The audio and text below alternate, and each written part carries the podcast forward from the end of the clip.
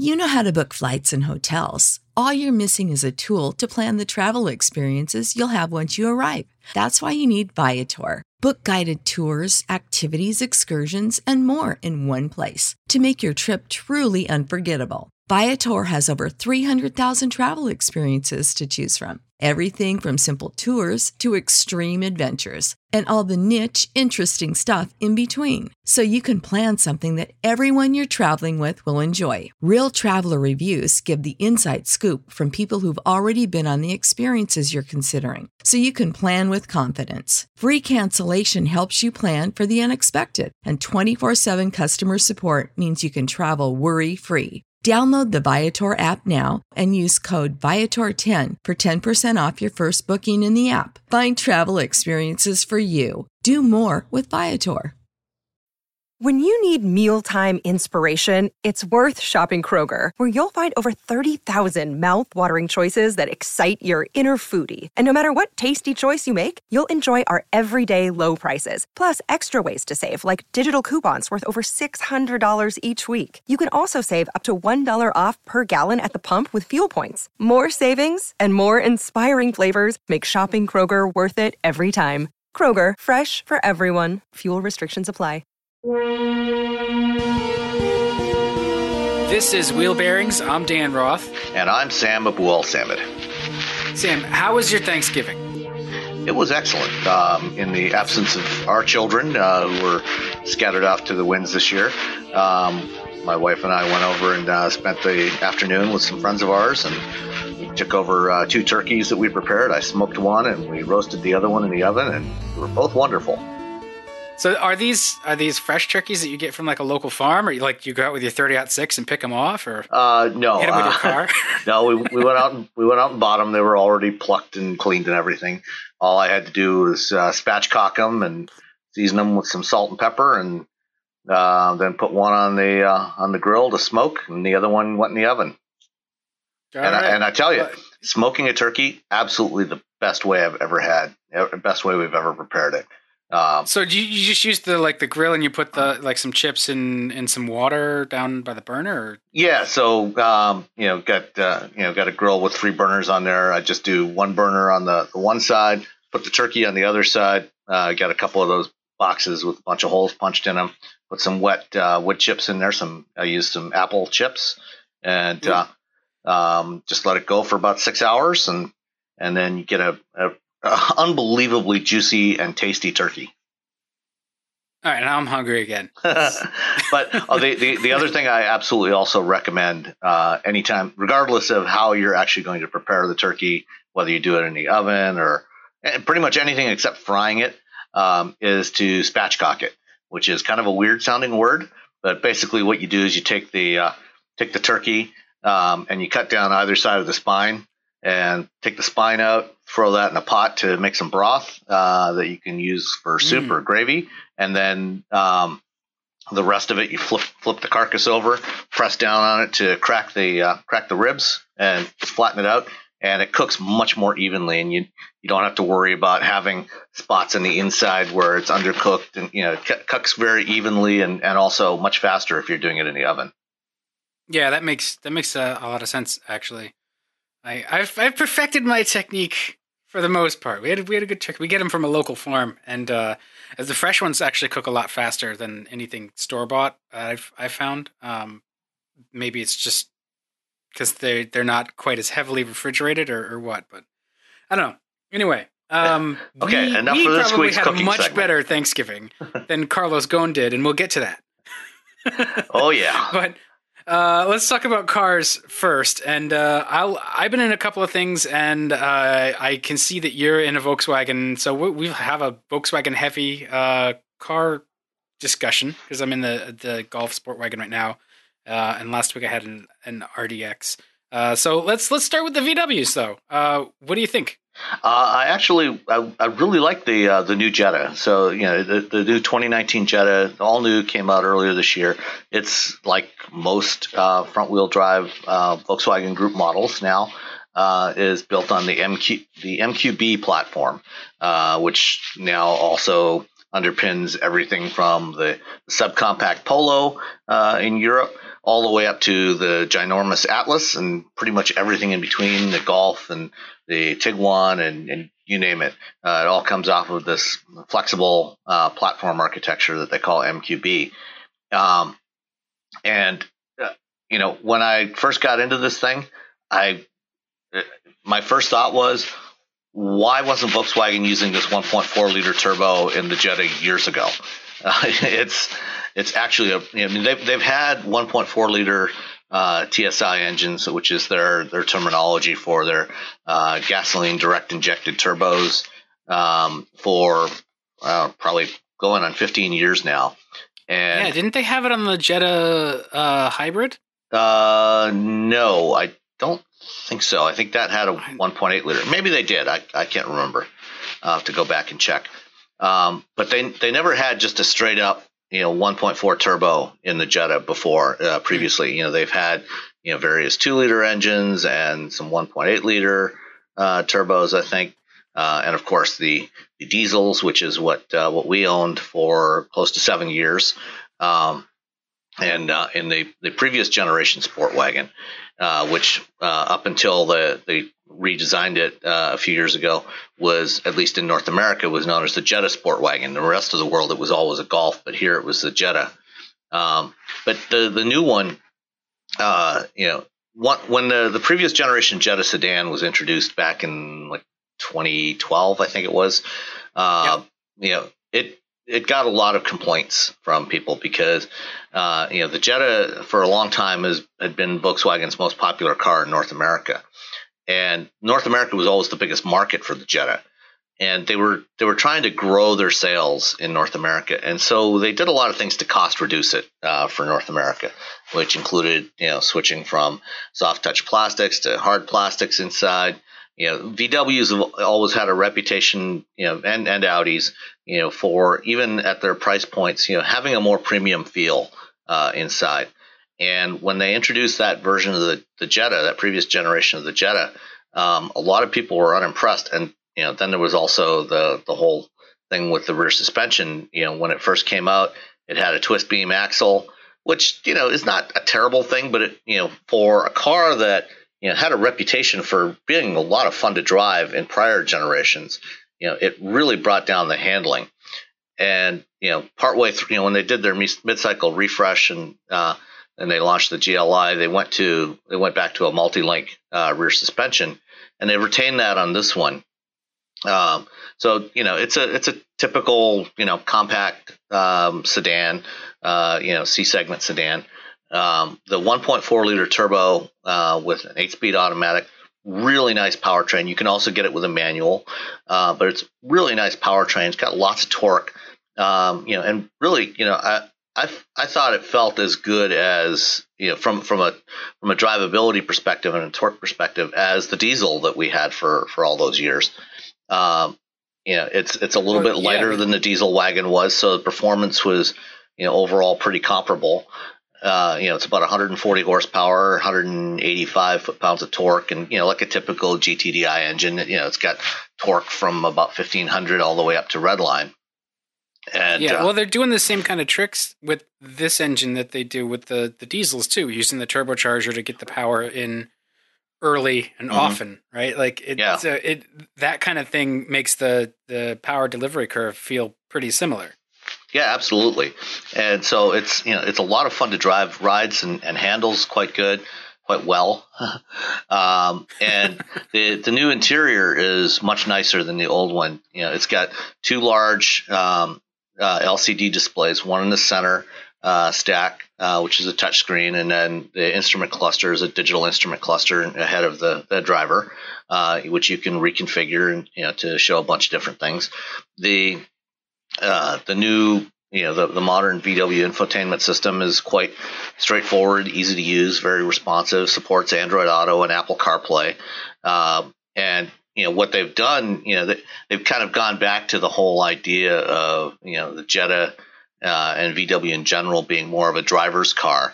So you have the center stack is, you know, kind of tilted towards the driver. So it's, you know, the Jetta that we had, you know, the center stack was flat, you know, so it was equally accessible to the driver and the front passenger. Now it's tilted a little bit towards the driver, kind of in that 1970s, 80s BMW kind of fashion, you know, where everything was geared towards the driver. They, you know, a couple of minor complaints I had, you know, one, the adjustment for the mirrors, for the power mirrors, it's kind of pushed ahead of where the window switches are on the driver's side armrest. And it's kind of inside, almost inside where the grip is, you know, where you grab it to pull the door shut when you get in the car. And so it's a little awkward to twist that. Fortunately, you know, as long as you don't have to adjust it very often, it's not really that much of a problem. So it's kind of a minor quibble. The more major quibble I had was with the seats. You know, I mean, we talked, I think last time or the episode before that, you know, we had a listener letter about the seats in his Jetta wagon, and he did not like those seats. You know, thought the bottom seat cushions were a little too short. You know, weren't supportive enough. You know, personally, I always liked the seats in our old Jetta wagon, you know, and the previous generation Golf. But the seats in this one, in this Jetta, are a little bit wider and flatter than, you know, what I've become accustomed to in most VWs. And so, you know, I thought could have been a little more supportive. You know, they were covered in VW's VTEX faux leather, which, you know, is actually quite a nice material. It's very durable. You know, it looks decent, you know, feels decent, you know, and I have no complaints about that. It's just the contouring of the seat, I think, was a little wider and flatter than I prefer. Does it have power adjustment for the bottoms and the seat back, or was it split? The one I was driving was all manual, so no power adjustments. Okay. Well, that's actually not, does VW still do what they used to, sort of that infinitely adjustable backrest angle with the knob? No, they don't. Oh. So see, it's got the more traditional, you know, lever type system, and it also did not have any kind of lumbar adjustment at all. But the exact setting you want is always in between two of those detents. Oh, absolutely, absolutely. You know, I mean, our Jetta, you know, actually had the power adjustment for the seat back. It had a manual fore aft adjustment, but a power adjustment for the seat back. This one was all manual, and you know, it wasn't terrible. It wasn't terribly uncomfortable. I managed to find a good position, but it could have been better. And well, what surprises me is, like, that kind of thing is going on in an SEL, because the SEL is a pretty well-equipped trim. Yeah, that's the, you know, kind of the premium trim level. You know, and this one was about $25,000, which isn't bad. You know, I mean, it's competitive with the class. But, you know, I would expect a little more in the SEL. But, you know, it did have lots of other features. You know, it had adaptive cruise control and lane keeping and that sort of thing. You know, so it had all the usual driver assist features and active safety stuff. So that was good. You know, the electronics were good. You know, the infotainment system, like I said, was responsive and easy to use. So, I mean, the seats were kind of the only, you know, real complaint that I had about it. Well, so I have a couple of things that I just wonder about with the Jetta, and you may even know the answer. Is this North America only now that they're selling that particular car, or is it a global car? I think they do sell it in some other markets. I don't think it's available. I mean, the Jetta was never a big seller in Europe anyway. Yeah, because they're smarter. They like wagons and hatchbacks. Yeah, exactly. You know, so it was, you know, they sold them, you know, at various times. In fact, there were even various times, you know, when Jetta sedans were not available in Europe. But it's not currently available, at least not in the UK. I'm looking at the VW UK website. They sell the Passat and the Arteon in the UK. So. Yeah, I don't think it's available in Europe right now, but it is available in some other markets, available in Latin America and some other places. But the North America is the primary market for the Jetta. Yeah, so that's an interesting sort of thought I had about, you know, how they've managed to you make you feel like you've got a driver's cockpit, right? Well, they make one dashboard now, and I'm presuming this is a left-hand drive only configuration. It would, because I think part of the reason for the flat dash of the earlier Jettas and Golfs, like the one you had, was that they could use the same basic dash structure and a lot of the same pieces without having to flip it for left-hand drive or right-hand drive. Yeah, maybe, no, that's a good point. You know, it does make it a lot easier to do that. You know, when you've got some degree of symmetry to the dashboard. But maybe that's not correct. I don't know. Somebody will probably correct us. Anyway, and the going back to that earlier Jetta too, the one that this current car replaces, I understand the enthusiast and especially the Volkswagen enthusiast complaint about how they felt really cheap and the materials, like, to the touch. Yes, but they did look good. You know, and that was sort of the right Jetta for the time, as much as I hate to admit it, right? They took some content out in terms of squishy materials and that beam rear axle, but they didn't really, I don't think they hurt the performance of the car in the market in terms of sales. I think it actually sold pretty well for them because it was priced very well and it was slightly bigger than some of its competition. You know, you got more car for your dollar in the places where it mattered. You know, it had a larger trunk, it had a larger back seat compared to something like a Corolla. On the other hand, it's nice that they're putting some of that classic VW back into it because, you know, the outgoing Jetta, it drove pretty well. It just had some discipline that, again, like something like a Corolla didn't. It didn't quite. It maybe held up next to a Focus, but a Focus was a great competitor for the Jetta. Yeah, so, you know, and it's not that the previous Jetta was a terrible car. It's more that, you know, relative to what people had come to expect of the Jetta and VWs in general in terms of their driving dynamics and the feel of the interior, you know, it came across as a bit of a disappointment for a lot of people. So yeah, it was, you know, it fell short of the benchmark that VW had set for itself in prior generations. Yeah, I'll buy that. That's fine. I think the Passat did that too when they went to the American only Passat. You know, it got larger. Yes. They sort of did the same thing. But again, you know, I think it delivered a car that sells well and can be priced well. And so who cares what enthusiasts have to say?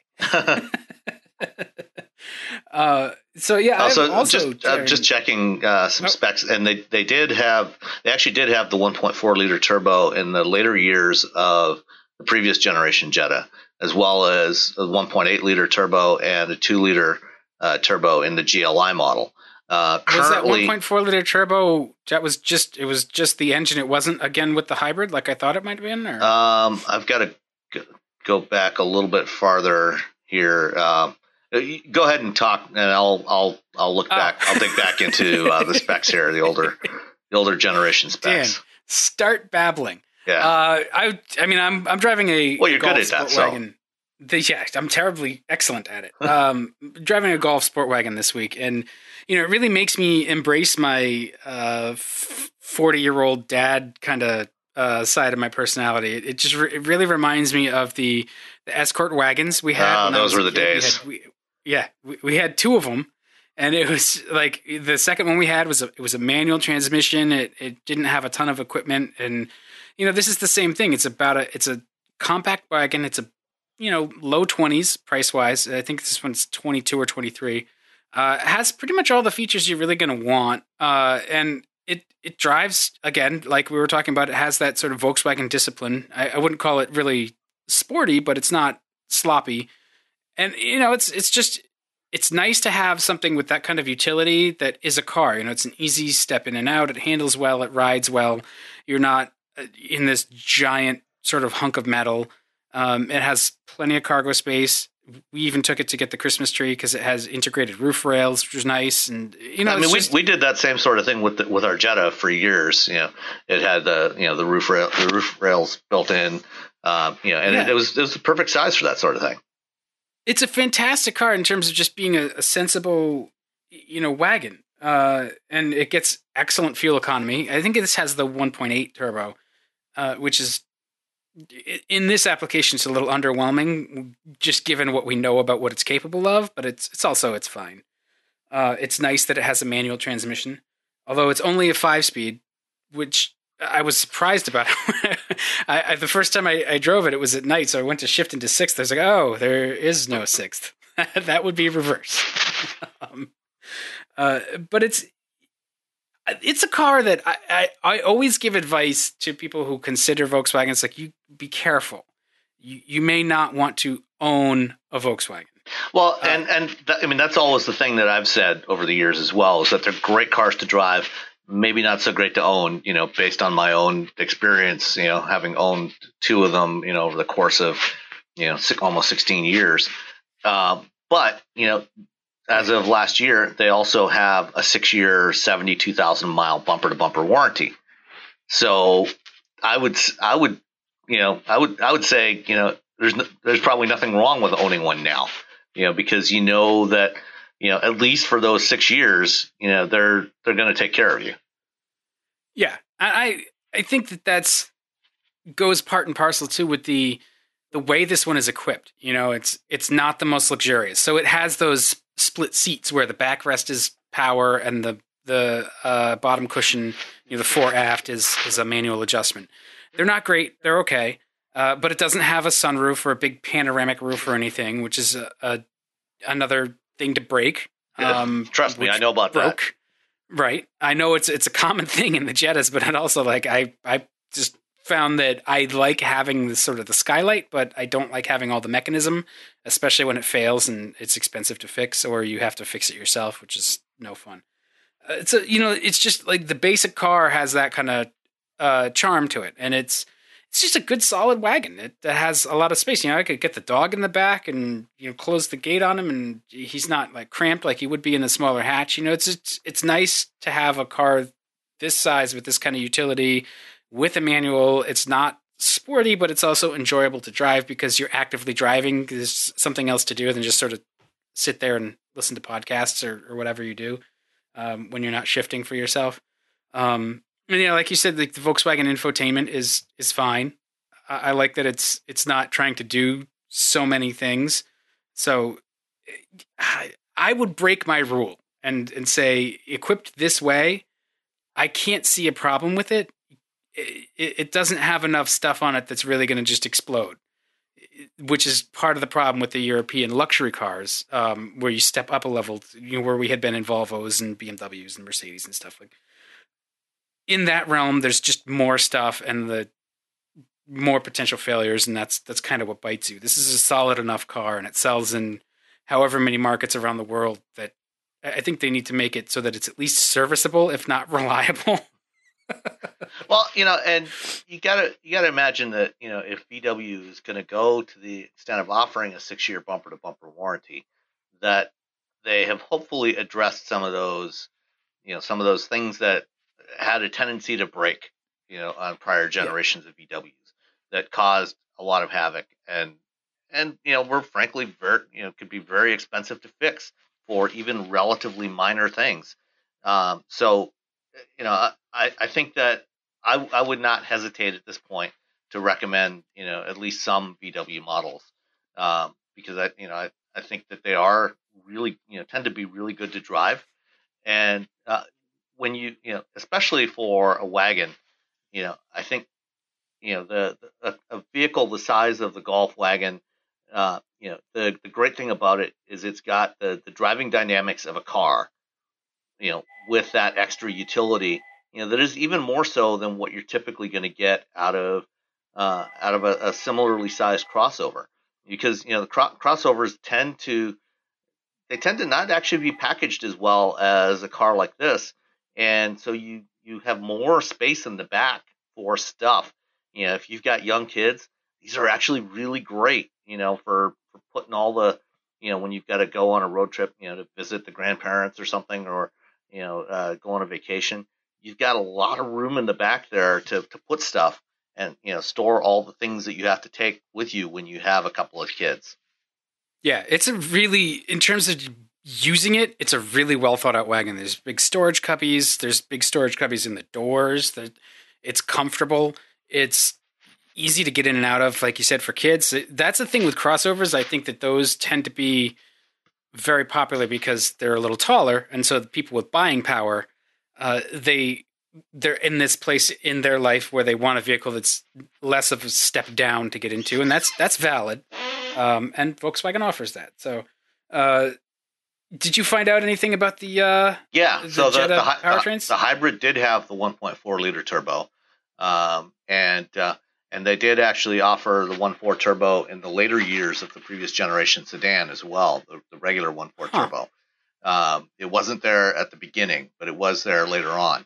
At the time, back in 2010, 2009, when we had bought ours, they had three engine options. They had the older 2-liter turbo, the 2.5-liter 5-cylinder, and the diesel, right, of course. And I drove one with the 2.5. I hated the 2.5. Yeah, I mean, the 2.5 had decent performance, but it was not a very refined engine. It was kind of noisy and kind of rough. It had plenty of power, but that was about all it had to offer, and it didn't have particularly good fuel economy either. Hmm. Yeah, that's true. Yeah, so we've loved on Volkswagen enough. Let's move on to the Acura RDX. Okay, that's the other car. I love that one. I certainly loved the RDX when I drove it. Did you like it? Yeah, I liked it a lot. What did you like about it? What was your favorite thing about it? I liked that it kind of, the second generation RDX I was not particularly a fan of, because the original, 10 years ago, was one of the first of these, kind of compact premium crossovers that really had a sporty feel to it. It was, it was Honda's first vehicle with a turbocharged engine, and it was, it also had the super handling all-wheel drive with their torque vectoring system, and it was a lot of fun to drive. And the second generation went kind of more mainstream and, kind of lost a lot of that feel. And for this one, especially in A-Spec form, it kind of went back, more towards the original. It has the 2-liter turbo, basically a detuned version of the engine in the Type R, 272 horsepower, I think, or 275. It's got plenty of power and torque. The torque vectoring all-wheel drive system is back, which makes it great for going around corners. I pretty much liked everything about it. Yeah, I can see that. In terms of driving, it's fantastic. They really do the car stuff quite well. The turbo engine is strong. It works really smoothly with the transmission. A-Spec, the way they tune the A-Specs is magic. They just feel really good. They rotate really readily, especially for a front drive chassis. I think part of that is with the A-Specs, they overdrive that rear axle. So it does. It's just they're really, really pleasing to drive. They ride well. The structure's solid. The steering is really weighted nicely. Everything you touch feels good. I'm on record as liking Acura's vehicles, and if they keep putting A-Specs in the fleet, it's hard not to like them because that's kind of the top of their trim level, and they're really nicely appointed.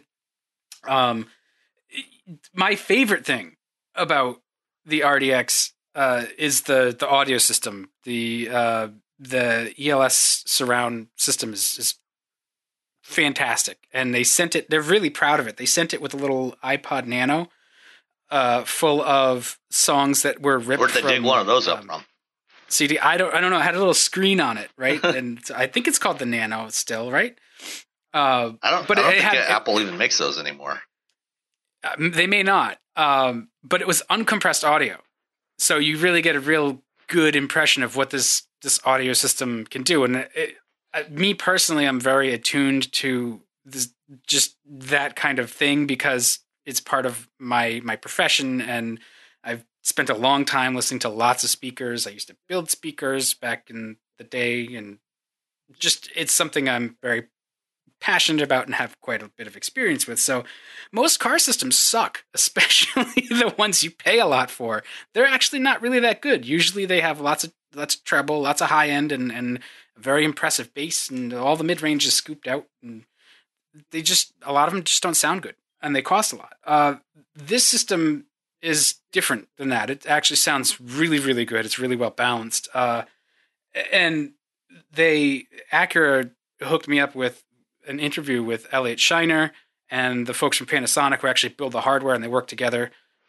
I'm finishing up putting that together because that's actually really interesting. If you want to geek out hard about it, that's coming. But the just sitting in it and listening to the audio was probably my favorite thing. You just put it on adaptive cruise and just like sit in traffic. It made it really enjoyable. So, you know, if you're going to be stuck in traffic anyway, that's something that can make it nice is some of the options. What I didn't really like about it was the new, what is it? The advanced cockpit, or is that what they call it? The control scheme for the infotainment. The absolute touchpad cockpit. Yeah, precision touchpad, precision cockpit. Yeah.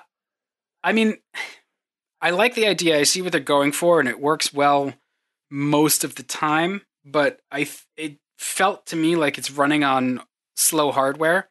So sometimes it would get confused about what I was asking for. So by the time I clicked the thing, it had switched to something next to it, which was like, no, I don't want that. And I found that just functionally, for example, there's no way to zoom the map in Nav that I could find. And I actually went to some forums online for RDX owners, and they're saying the same thing. It's like, you can zoom the map in Explore mode, but Explore mode won't actually update the map with your position. And then when you go back to just the regular map, it defaults to a default zoom level. And I couldn't figure that out. And that may be operator error. So if it is, I don't want to say that you can't do it. I just want to say it's not intuitive to figure out. And so that should probably change. And the like tuning, like scanning through satellite radio, also kind of crappy. So like some of that stuff is like you're 90% of the way there. It's a really interesting control scheme. And I think it does work really well. It's got haptic feedback on the touchpad. And when you think of it as the whole screen, instead of like it takes a little while to stop trying to treat it like a trackpad. But once you get past that, you do become really quick with it, and it becomes a lot more intuitive. So I like it. I think that it has some ways to go in terms of updates and performance, and then it will be better. What did you think of it when you tried it out?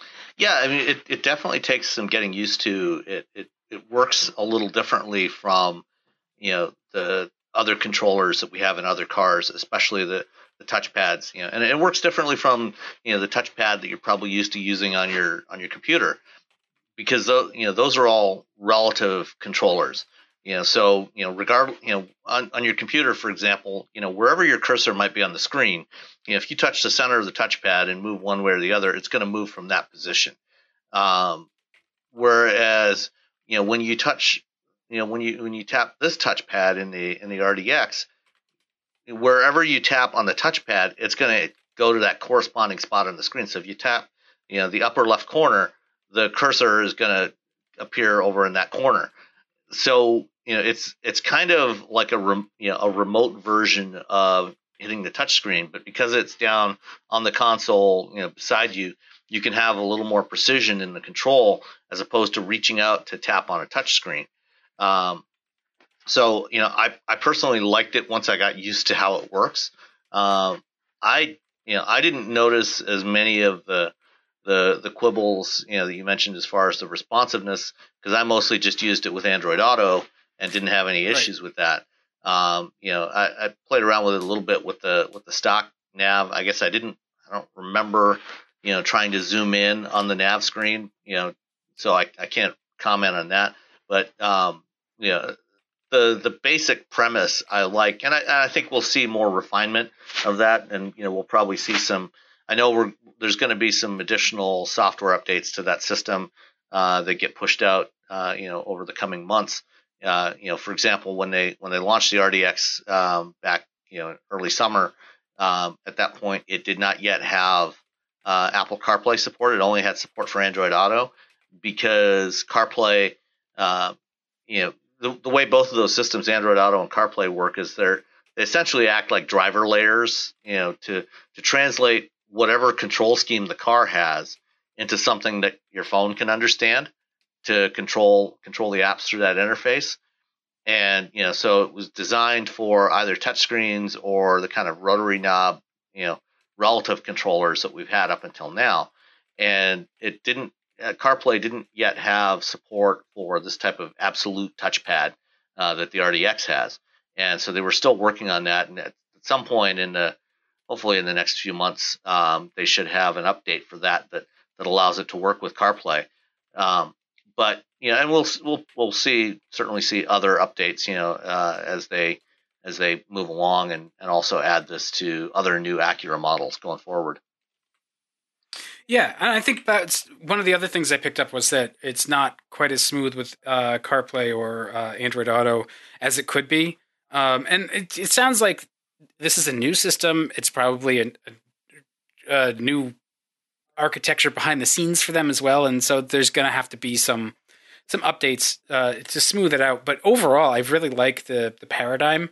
I think that it is quick to use, especially for most of the things that you are using on a regular basis. I like how some of the stuff is duplicated. There's a steering wheel button that will actually allow you to select certain features in the gauge cluster, the center screen of the gauge cluster. So, you know, there's more than one way to put info into it and get what you want. And, you know, I think all of those things require refinement. So it's a better effort than they had. And it's certainly better than the old dual screen setup that they had.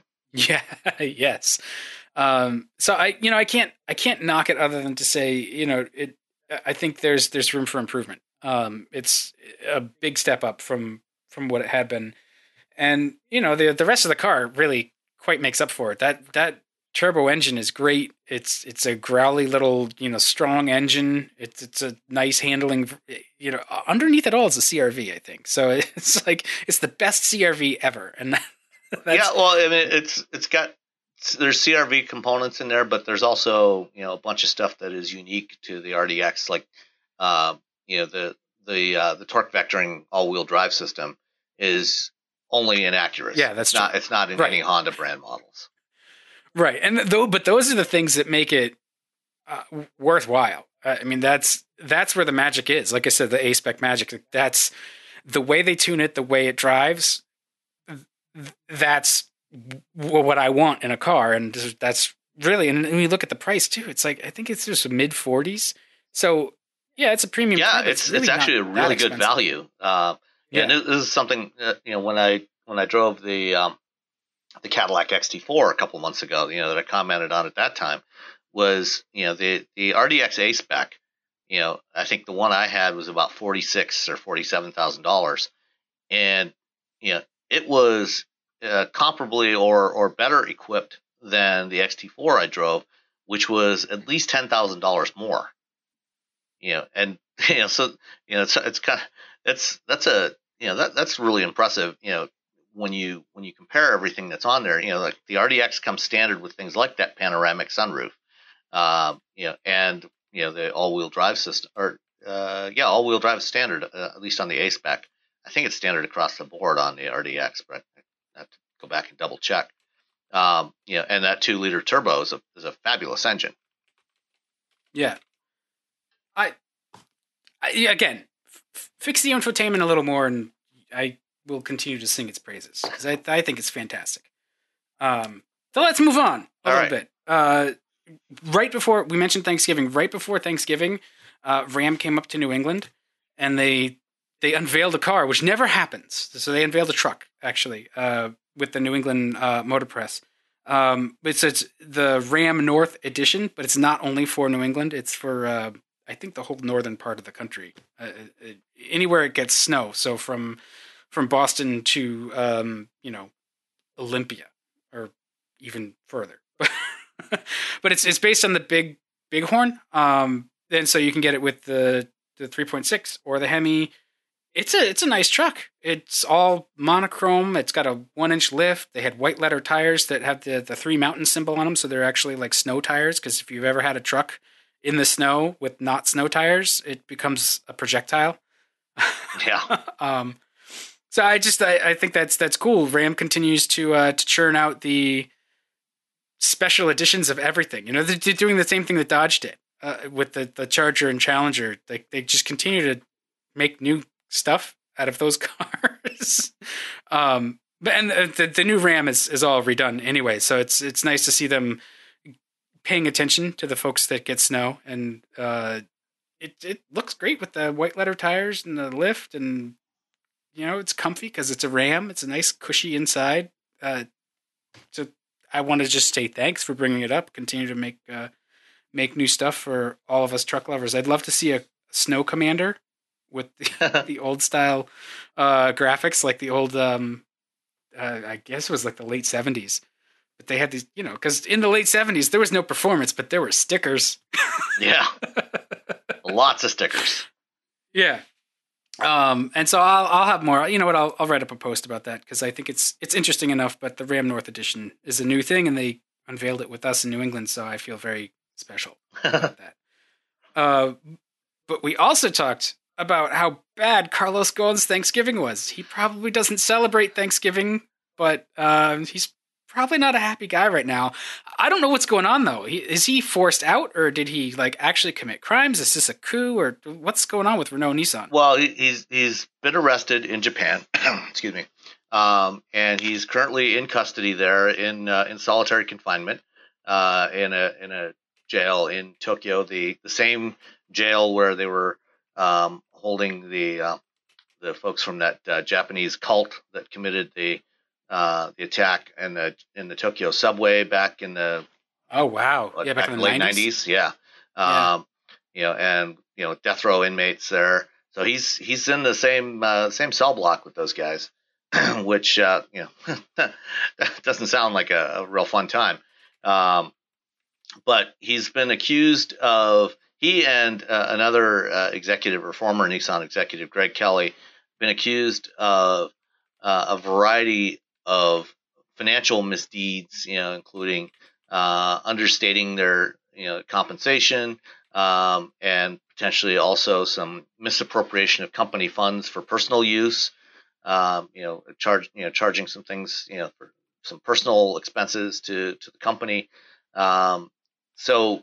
Right now, the Japanese authorities, are still putting together their case, and we'll see what happens with that. But back at headquarters, or actually the multiple headquarters, because Nissan is part of the Renault Nissan Alliance, which was formed in the late 90s or early 2000s. The way that Carlos Ghosn ended up, with Nissan was he worked for Renault, and in the late 90s, Nissan was on the verge of bankruptcy themselves, and Renault stepped in to help. They made a big investment in Nissan, and they sent Ghosn over to, I think initially he was like a chief operating officer, president, and eventually became CEO and chairman of Nissan.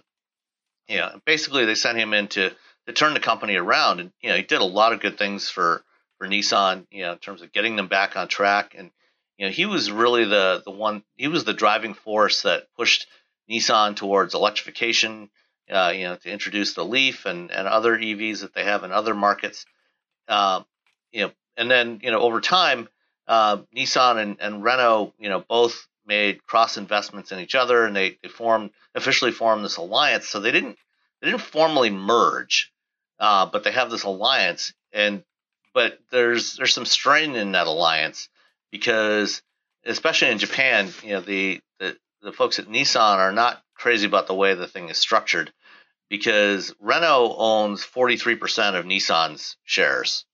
Nissan only owns 15% of Renault, and Renault has voting control over Nissan, but that does not go the other way around. So Renault has, they get to appoint three members of Nissan's board of directors, including the chairman, who was Ghosn stepped down about a year and a half ago as CEO, handed over the reins to can't think of his name right now. Hiroto Sekawa, who's currently the Nissan CEO. And Ghosn remains CEO of Renault and also chairman of the Alliance, which is kind of this overarching body over the two. And Nissan, you know, wanted to take a bigger stake in Renault and, you know, have more influence over what Renault does. But, you know, there were issues with that because the French government also owns about a 15% stake of Renault as well, which made it hard for a foreign company to take, voting control. Ghosn wanted to actually formally merge Renault and Nissan as well as Mitsubishi, and was working towards that. But, they had to work through these other issues with the French government's stake in Renault. It's all very complicated. And now, it looks like Nissan, basically wants to wrest back more of the control that Renault has had over their management over the last 15 years and, have a little more independence from Renault. So we'll see what happens, but it's going to be very messy for a while there. It's kind of like Brexit. Well, it's hard to get really a straight story out of the situation. On the one hand, it seemed like there was underreporting of compensation, and then on the other hand, it sounds like there was that internal tension. Something was going on, and then people didn't agree, so they just set off a bomb. It's on the outside looking in. It's just a really strange situation. And on the other hand, Carlos Ghosn has been pretty instrumental in making sure that Nissan is doing well. And right now, I think they're actually driving that whole Renault-Nissan alliance. I think that and that's part of what's causing this tension. Nissan, sells about twice as many vehicles globally as Renault does.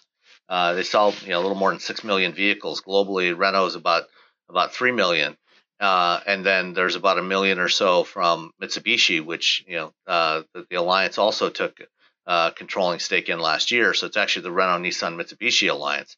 And once they brought in Mitsubishi, it brought overall sales from the alliance, up on a par with Volkswagen, making them the largest automaker, automaker in air quotes there, because it's still technically three separate companies, but made them on a par with VW sales, about around 10.5 million last year globally, and one of the but because Nissan is such a much bigger part in terms of revenues and sales, and yet they don't have any control over Renault.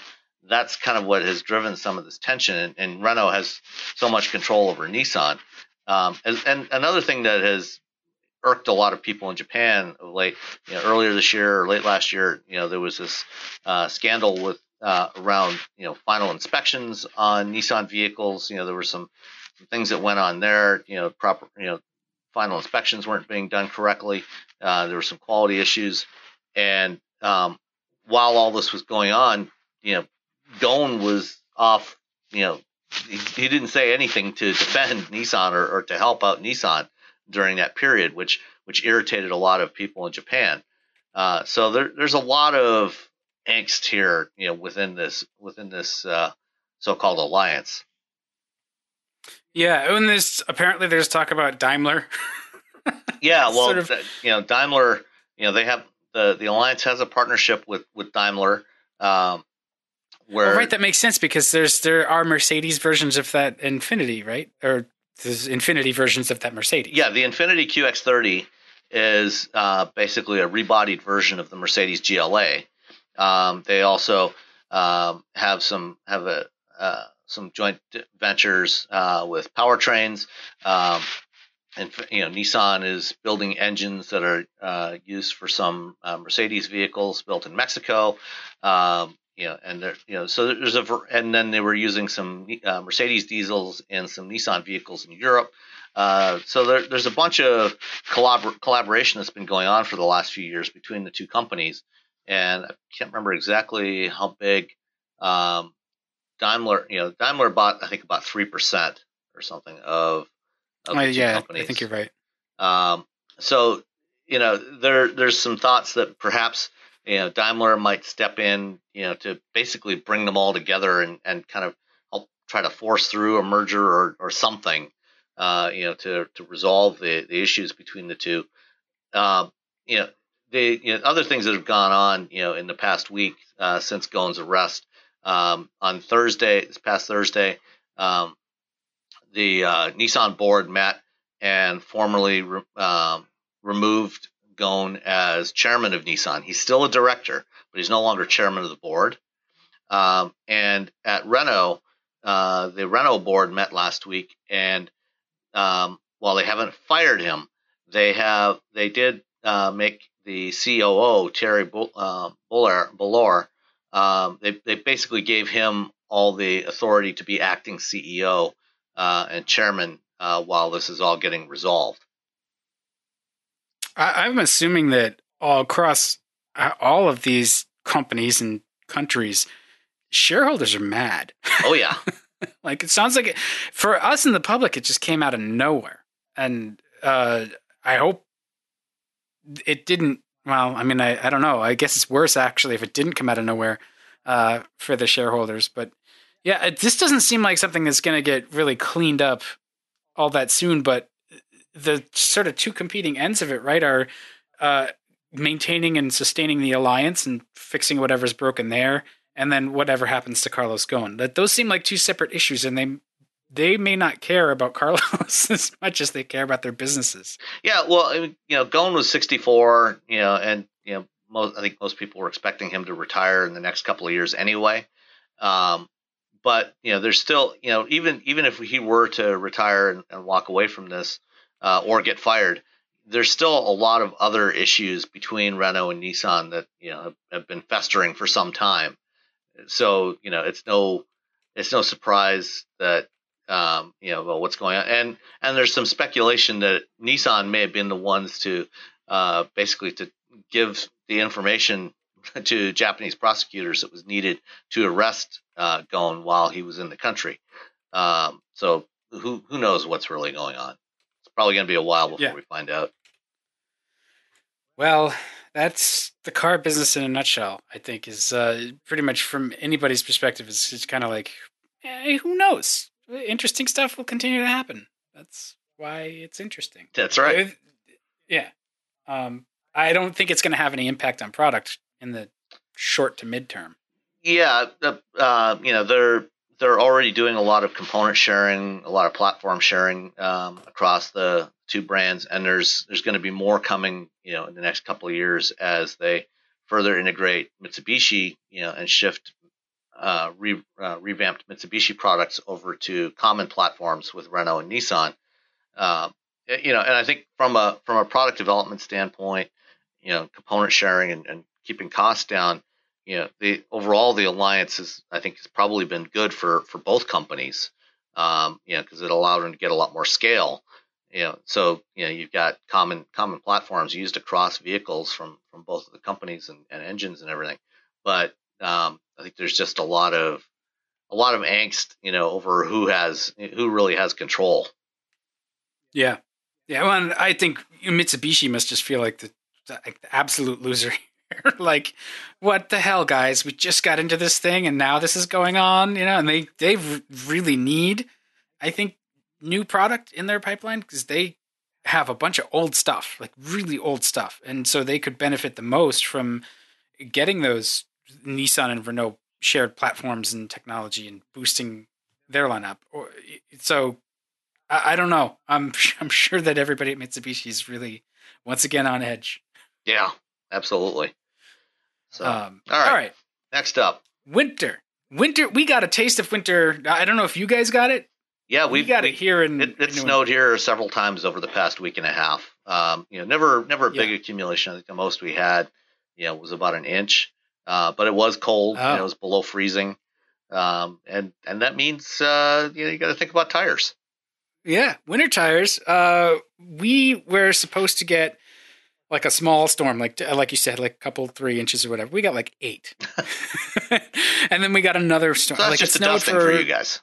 Yeah, I mean it's no big deal, but you have to be prepared. The Massachusetts flurry, right? I was kind of like. The night before, and we had a busy just time because life is difficult. So it was like 9:30 the night before it's supposed to snow, and it's like supposed to blow in at the, you know, after work at like 7 o'clock, I was like, no, I'm going to put the snow tires on, or the winter tires on the Jeep, because they're not just snow tires, they're winter tires. And so, I was like, it shouldn't take me that long. It took a couple of hours just to get it done. And I was super glad that I did that, because the next day we got a ton of snow. And that's the thing is, winter tires are crucially important no matter what you drive. I've been a huge believer in this. You put a link in the topics list here to a Jalopnik post. Apparently there's people that still don't understand this, that you need to equip your car for the conditions. Yeah, absolutely. Yeah, and I think it's important. The important thing is to make the way you call them is winter tires, not just snow tires, because it's not just about grip in snow. Even when it's cold, the tire compounds are really affected. The rubber is really affected by the ambient temperature and the temperature of the road. Summer tires, Summer performance tires, or just summer tires in general, are formulated to be good down to about 40 degrees Fahrenheit. And once the temperatures drop below about 40 degrees, what happens is the rubber gets hard. And in order for tires to work and get a grip on the road, the rubber has to be pliable. That's how tires work. That's how you actually get traction. Is there has to be some pliability to that rubber so it can actually grip the road. And once summer tires get below 40 degrees, they lose a lot of that pliability and they become hard as rocks. And that's why even when there's no snow on the ground, even if the road is dry, if it's 30 degrees or 25 degrees, you're still going to lose a lot of traction. And this is something that I know I've seen some postings online from Tesla customers that bought, Model 3s with their performance package, which comes with summer tires, complaining that, as soon as it got cold, that they had to get some snow tires or winter tires and put them on there. Well, when you buy winter tires, no matter what kind of car it's or summer tires, no matter what kind of car it's on, this is a fact of life. You have to put on winter tires, and even so-called all-season tires, while they're formulated to work better at cold temperatures, they're still not as good as a proper winter tire. A winter tire is formulated to stay pliable, down to well below zero, and give you decent traction, even regardless of whether it's a dry pavement or snow-covered or ice. And then in addition to that, the tread design itself, is also you look at the tread, you'll see these narrow grooves that are cut into the tread blocks, and they call them sipes, and that helps to helps the tire to flex and be able to actually grip on whatever kind of surface you have, so you get better traction. And it makes a huge difference in both your stopping ability and your ability to turn, which, in the wintertime, when people lose control, you want to have steering control just as much as you want braking control. So it's crucial to use the proper kinds of tires for the conditions you drive in. If you live in northern climates, even if you don't get a lot of snow, it's a good idea to put on winter tires winter tires when the temperatures drop. Getting an extra set of wheels for most cars is not that expensive. The easiest way to do this, if you're going to go back and forth between either all season or summer tires and winter tires, just buy a second set of wheels and have the tires mounted. And around Thanksgiving time, around this time of year, take off the summer tires, put on the winter tires, and then around March or so, or depending on where you live, might be a little later or a little earlier. Put the summer tires back on, and you'll have the best traction no matter what the conditions are, and you'll be safer. Yeah, I mean, that's what we do, and you get life out of both sets of tires that way too. They last quite a while, and having the separate wheels makes it easy to swap at home. The point of that Jalopnik post was there was a video that they posted about, and that's sort of what drove the post over there. And it's just basically illustrates that all wheel drive on all season tires versus front wheel drive with winter tires. The front wheel drive is going to slay it. It's just going to be able to go, stop, turn, do all of those things that you need to do in a much more controllable fashion versus all-wheel drive, which gives you that false sense of security. I find with all-wheel drive, it's easy to get going way too fast. Oh, yeah. And then you are a projectile. You have no ability to stop or to turn or to just do anything. So you're just along for the ride at that point. Yeah, you know, and the reality is no matter how many wheels you have doing the driving, you know, putting down tractive force, ultimately it all comes down to those four little patches, you know, about the size of the palm of your hand or less, you know, where the tire is actually in contact with the road. You know, you got 2 tons of steel and glass and plastic that, you know, is in contact through these four little patches that are touching the road. And if those four patches aren't getting good traction, it doesn't matter how many wheels are driven, you're still not going to have good control. Right. And it's all about control. And so what I look for, just to give the unwashed masses a tip, is I look for the studless snows, tires with the three mountains on them, the little symbol on the sidewall, which means that they can handle severe winter service. So you know that they'll be good in ice and slush and snow. And the studless ones are like Blizzaks, or there's a lot now. Cooper, if you wanted to keep your tire companies only in North America and support American jobs, there's 2 companies you can pick. That's Goodyear and Cooper. Other brands are really good, though. There's Michelin's. There's, like I said, Bridgestone and Michelin and Conti both make tires in North America as well. Oh, do they? Yeah, they both have manufacturing facilities. Maybe it's the difference is like the corporate ownership, the parent company. Yeah. Yeah. I mean, I've had good success with Michelin's and Pirelli's and Conti's. I haven't used Goodyear's on any of my personal vehicles, but I've used them in my past life as an engineer. I've used Goodyear winter tires and you know some of the other brands as well. And you know generally you know any good brand name tire, you know it's a winter tire, you know the way you described is going to have a huge advantage in traction when the temperatures drop. Yeah, and they're actually not even that bad when it's dry. That's the other thing. They're not scary. They're a little softer, a little bit more pliable, and they don't wear at all. The studless ones don't wear at all when it's wet or snowy because the precipitation lubricates the tread. And they do wear quickly when it's not, you know, when you're running them dry. But there's enough of a margin built in there. I get like 5 years out of the sets, and they still work. Yeah. Even in that last year, you know. So... It's not like snow tires in the old days that are like these tall, scary, scary things that. Yeah, I mean, those, you know, modern winter tires are, you know, really good. You know, you'll get good handling and ride quality and you'll be much safer.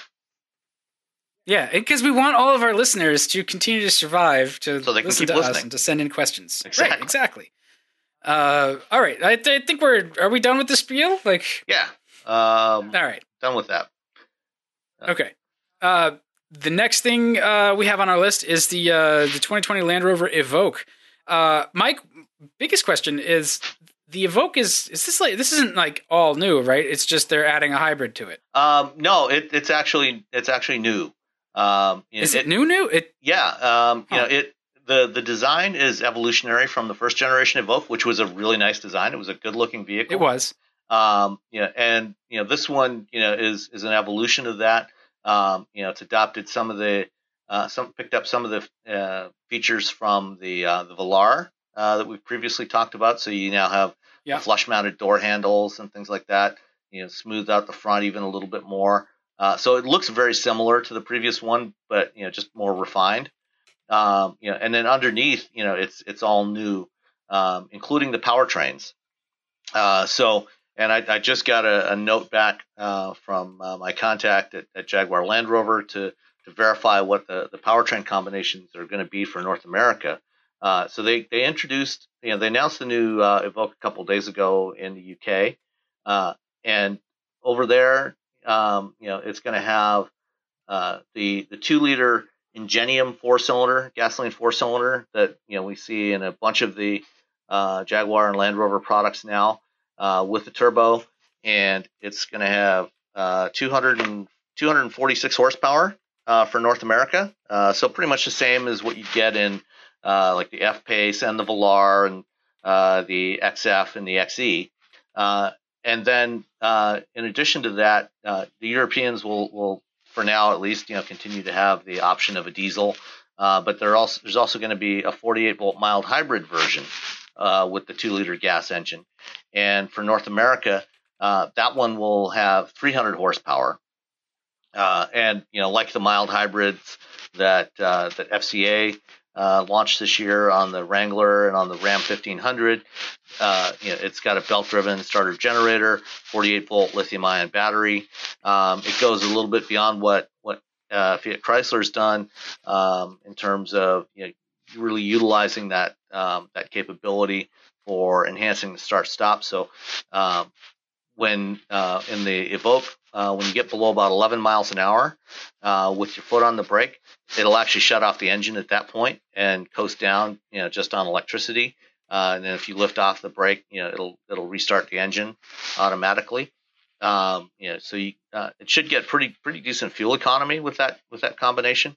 And then about a year after launch, at least in Europe, they haven't announced anything for North America yet, but at least in Europe, there will be a plug-in hybrid version as well with a 3-cylinder turbo engine.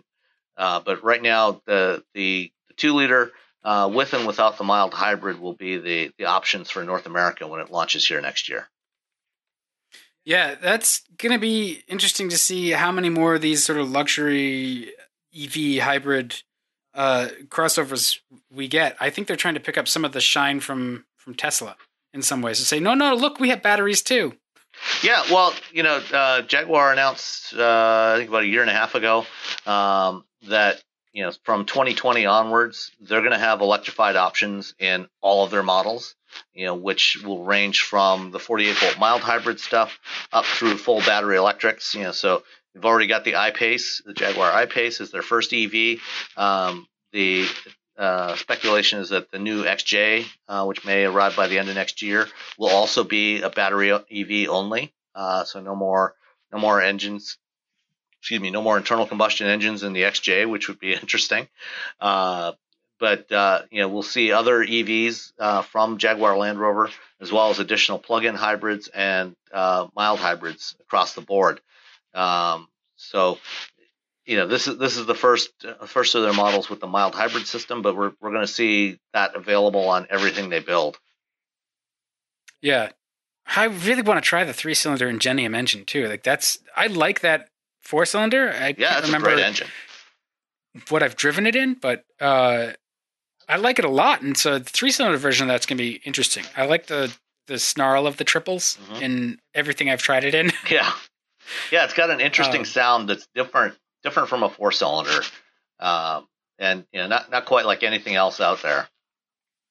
Yeah, the closest I can say, if you've never heard a triple, they sound like the 80s and 90s GM V6, the 60 degree. So the 2.8, the 3.1, it's different. It's not exactly the same, but the rhythm is close to that. It has, and again, because it's 3 versus 6, so there's, math.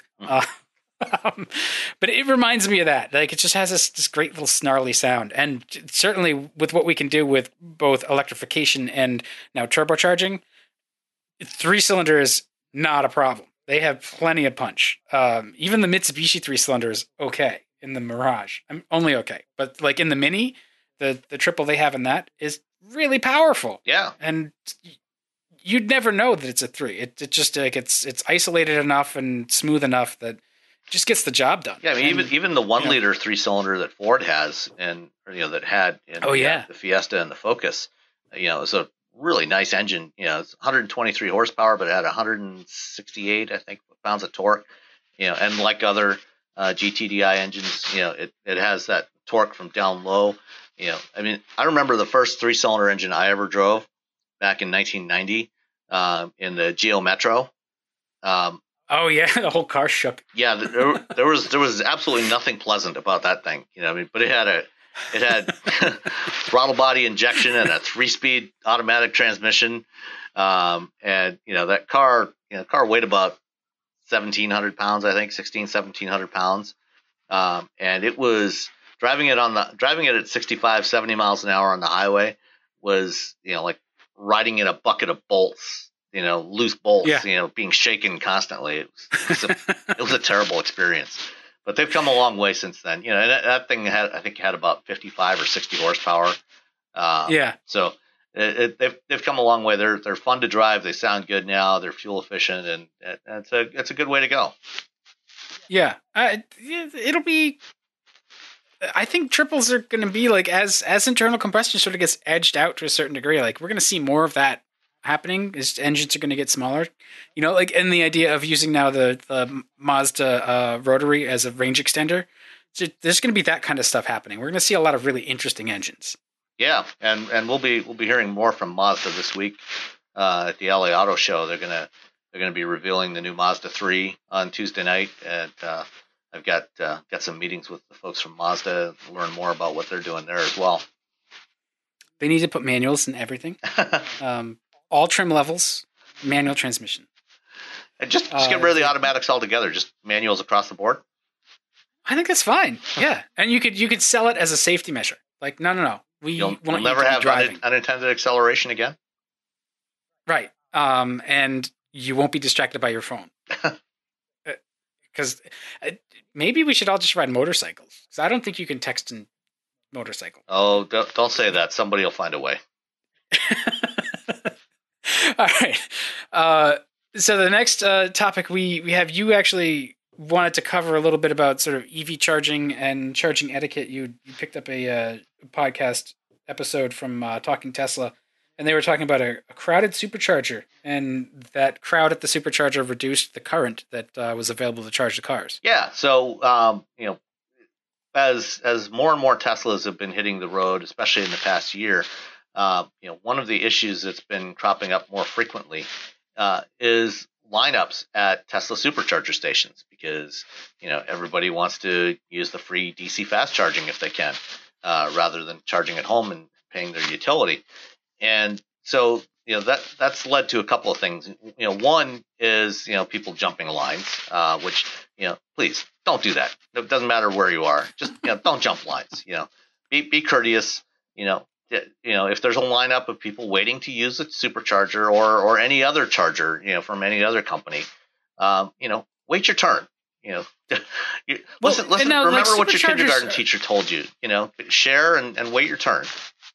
Yeah, superchargers, from what I've seen, tend to be located in centers of commerce. You know, they have one right down in the mall parking lot here in town, and so you just have to plan ahead, right, and understand that when you need to charge the car, is probably going to be some of a wait. So you like plan it together with like lunch or something, right? Yeah, exactly. You know, so that's what I would do. Yeah. So, you know, a lot of them, you know, as you said, are, you know, they'll be off in the corner of a mall parking lot, you know, or, you know, on the highway superchargers, you know, they'll be in some fast food joint or, you know, some other service center, some location where there's other, they always try to locate them where there's something else where you can go grab some lunch or something while you wait, you know, half hour or 40 minutes for your car to charge. So that's one thing. And that applies across the board to everybody. The other thing, you know, and the thing in particular, you know, with this podcast, you know, I saw somebody tweeted out to this particular episode of Talking Tesla that we'll link to. The thing that they were complaining about here is, even though they were using the superchargers, they were actually getting pretty slow charging.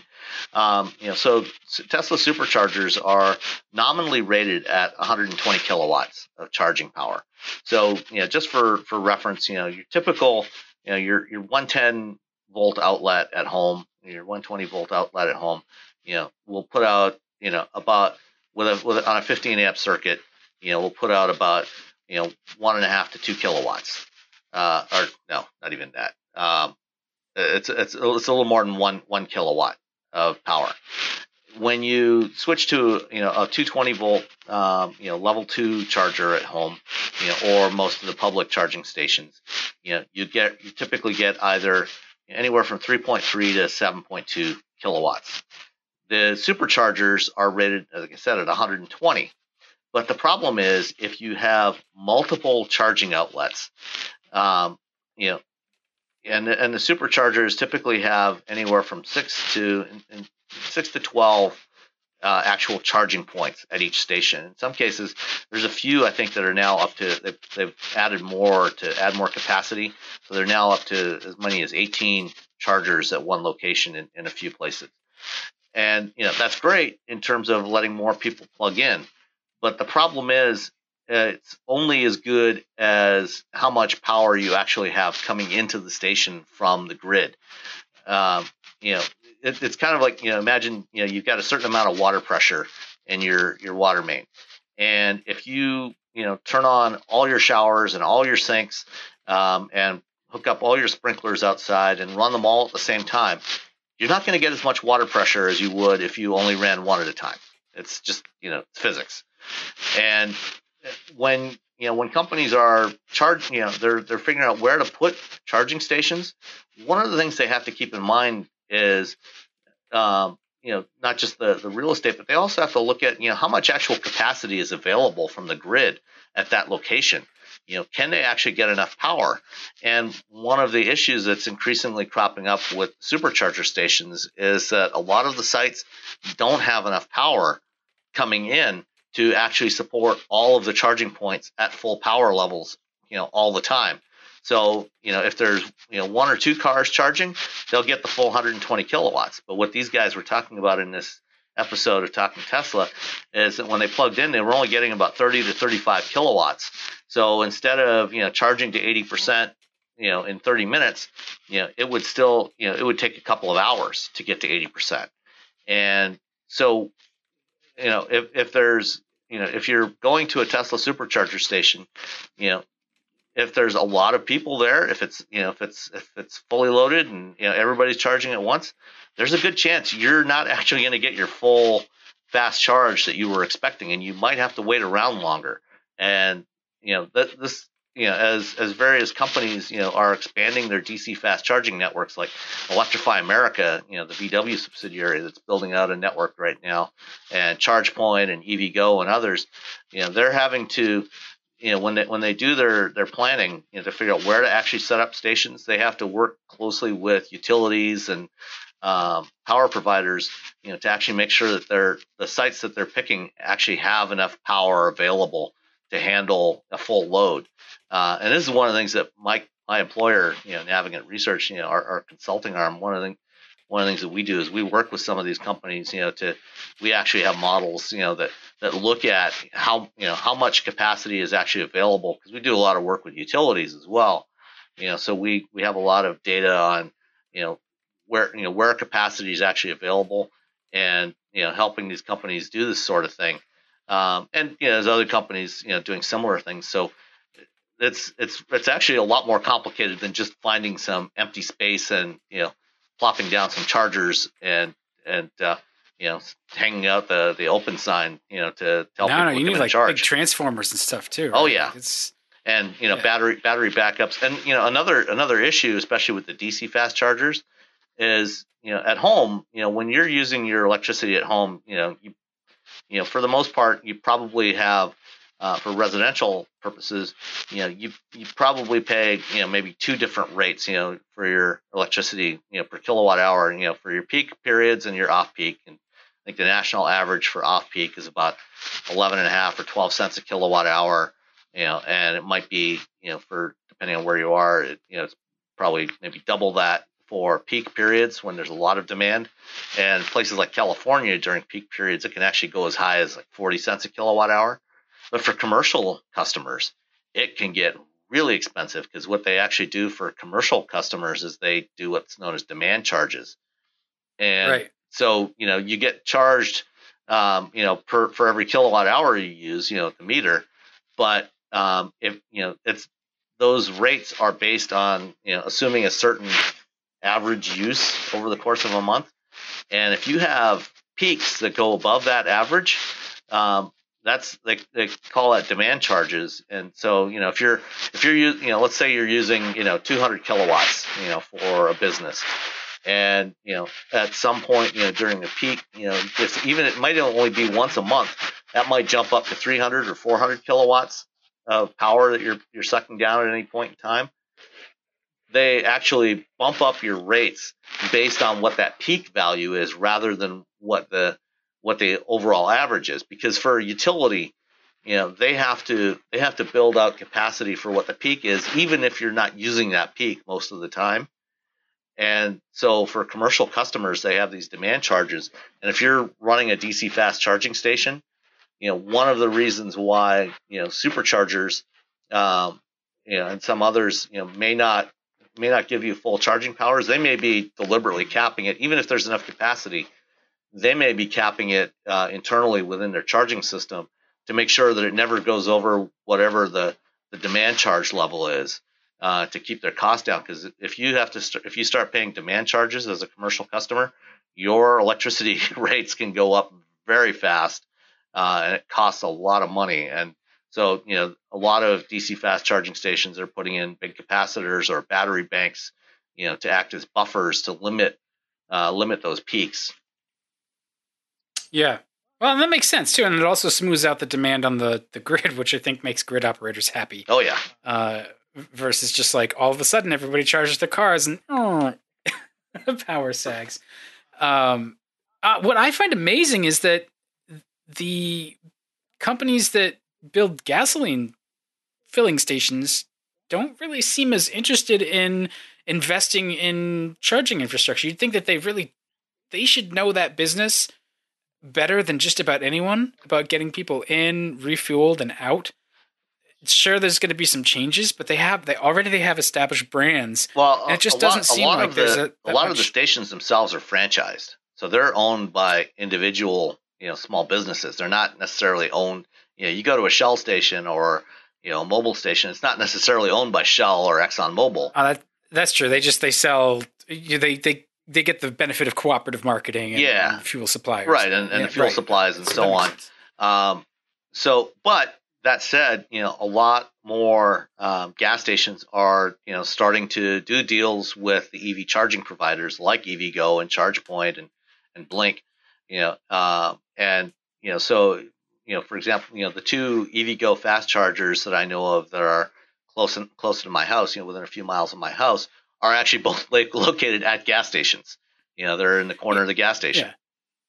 But if you're like ExxonMobil, so doing a partnership, I guess it sort of absolves you of some of the investment if it's not a thing that's going to take off, right? If this is a fad, you haven't burned up a bunch of your own capital to invest in something that doesn't take off. But it also seems like you're inviting another middleman in there, and you're going to create a situation where if it does take off, now you've got these deals that you can't really unwind, at least for a period of time. And so you're hurting yourself, right? By not owning that infrastructure, that charging side of things. Right. And making it an in-house product. And oil companies are actually starting to invest in charging infrastructure, especially in Europe, more so in Europe than here so far, although there is some going on here. But, you know, Shell and BP, for example, have both invested in charging infrastructure companies in the UK and elsewhere in Europe, and they're putting in charging stations, you know, at all their fuel stations. So that's something we're going to see more of. You know, we will be seeing more of, you know, the fuel providers, you know, actually investing in the EV charging side as well. I think it would make sense. If I were running a fuel company, I'd say, you know what, we've got lots of money anyway right now. Before we don't have lots of money, let's expend some of that on what might be the next thing when you consider what's going on with EVs. Although I think also the impression of EV market penetration is different than the numbers. So yeah, well, you know, I mean, I think, you know, here in the US, you know, plug-in vehicle market share is still, you know, less than 1% of total sales. Right. So, you know, it's still, you know, especially for DC fast charging stations, you know, I mean, that's an investment of, you know, ultimately it can be of several $100,000 to put in a DC fast charging station.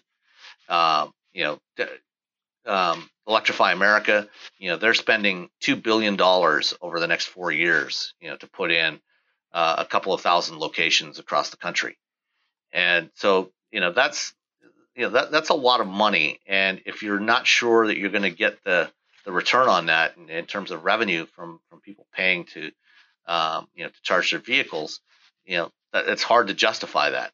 But I think, Sure. increasingly, as we see electric vehicles or plug-in vehicle sales start to continue to ramp up. And, I think our new forecast, is hitting about 15% market share globally by about 2025. We're going to see more and more companies, getting into that space. I mean, right now, the big charging providers here in the U.S., ChargePoint and EVgo, they still are not profitable, and a lot of the stations that they have are vastly underutilized. So it's hard to make the case, to do that if you can't say that people are actually going to use it and pay for it. Yeah, I can understand that. That's going to be fast growth from less than 1% to 15%, and that's 6 years. Yeah, keep in mind that's globally. That's not just for the U.S. Oh, that's right. So there's going to be a lot more growth in other parts of the world than there's likely to be here. Huh. Well, I guess the key is don't be a jerk at the charging station. Yeah, and if if somebody else's car is charging, don't unplug it, to plug in yours. Wait till there's. I have a Tesla. Don't you know how important I am? Don't you know who I am? On the other hand, if you are charging your car, especially if you have a plug-in hybrid, keep track of what the state of charge is, and as soon as your car is charged up, whether it's a battery electric or a plug-in hybrid, if your battery is charged, don't leave it sitting there hooked up to the charger all day. Go move it. Let somebody else use that charger. So be courteous to everybody. Yeah. Because that's the best way to be anyway. I was going to say something, but I'm going to refrain. All right. Well, so a couple of things. You had you went down to Miami. Yep. And you recorded some audio with Brett Browning and Pete Rander from Argo, which we'll tack on to the end of the podcast. But also, we got a couple of questions. So yeah, we should do those first. Let me find it here. We actually just had one question, I think. There was a couple of older questions that we had answered previously. Okay. We had one on Twitter. Oh, okay. Well, go get the Twitter one while I pull up the one from email. Okay. So the one on Twitter comes from William Calhoun, and he says, should I trade my 2013 GTI with 105,000 miles for a 2015 EcoBoost Mustang with 32,000 miles, and that would cost $19,000. What year was the GTI? That's 2013. So same model year for both. He's got 100,000 going for a low mileage Mustang, EcoBoost Mustang. Well, the EcoBoost Mustang's a 15. Oh, 15. Okay. 15. So a couple of years newer, for $19,000. I don't know. Like 2013 GTI is probably pretty close to paid off, right? Yeah, I would hope so. Yeah. I mean, if you don't have.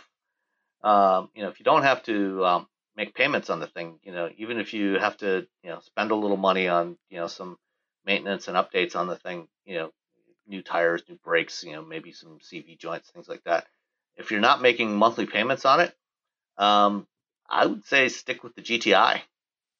And of course, again, it also depends on where you live too. The GT, front wheel drive GTI. Might be a better choice, especially if you live in northern climates. I really like rear-wheel drive in the snow. I love it because it's got that little bit of terror. I do too, but that doesn't necessarily. I mean, I don't know this particular person and their level of skill. I love driving rear-wheel drive cars, any time of the year. But if you don't, then if you don't have the right level of skill, then that that could be problematic. That's true. I think I like the Mustang, especially the most current version of it. I think they've done a really, really good job. They stiffened it up structurally. They softened it up suspension-wise, and I think it's fantastic. That said, while I like that the EcoBoost has less weight on the nose, so it handles more precisely or has a bit more of a delicate touch, I don't know that that's the Mustang I would invest in. Something about the 5-liter just does it. V8 Mustangs, you know, and they're both awesome. Yeah, I mean, it's overkill for sure. But also, you know, the Mustang's just a less practical car than the GTI, and if that's okay, yeah, I mean, $19,000 is not a bad deal. It's also not quite as exciting to drive as you might think, so you should try it. The beauty of the EcoBoost Mustang is the poise. It's not the power, right? Because it's really actually it's not all that quick. Yeah, it's a lot more of like a sort of all around sports car than the GT that's a little bit more brutal. But you do miss out on that, like the backseat and the cargo hatch area of the GTI, and you may be okay with that. But if you're looking for more performance, just get some, you know, look at that big Volkswagen aftermarket. Yeah. For the GTI. You know, the Mustang has a surprisingly spacious trunk. You know, and that's true. If you fold down the back seats, you know, you can put long stuff in there. You know, you're not going to get, you know, tall stuff in there, but you can definitely put some longer objects in there. You can fit a big flat screen TV in there, things like that. So it's not totally impractical. That's true. And honestly, the Ford has a big aftermarket too. So it's actually probably not that much of a leap to get the $19,000 Mustang and, you know, carve off a little bit more budget to, you know, play with the boost and just get more power out of that engine, which is certainly capable. Oh yeah. You can get a lot more than the 315 horsepower that's comes stock from that engine. One other factor to keep in mind is insurance prices. Depending on where you live and what your driving record looks like, you might end up paying a lot more for insurance for the Mustang than you would for the GTI. So you probably want to, you know, call your insurance agent and, you know, get some quotes on that before you make a decision one way or the other. The practical dad in his 40s that I have turned into likes the GTI a lot. But also the retiree dad in his 50s. Really loves the Mustang. I haven't quite achieved that yet, but that's, you know, you got to drive them. Definitely drive them. 19,000, like that better be a pretty clean car.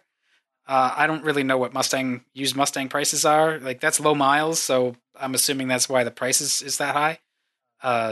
That seems expensive to me. You know, it could be. I mean, depending on if it's you know, got the performance pack and things like that, you know.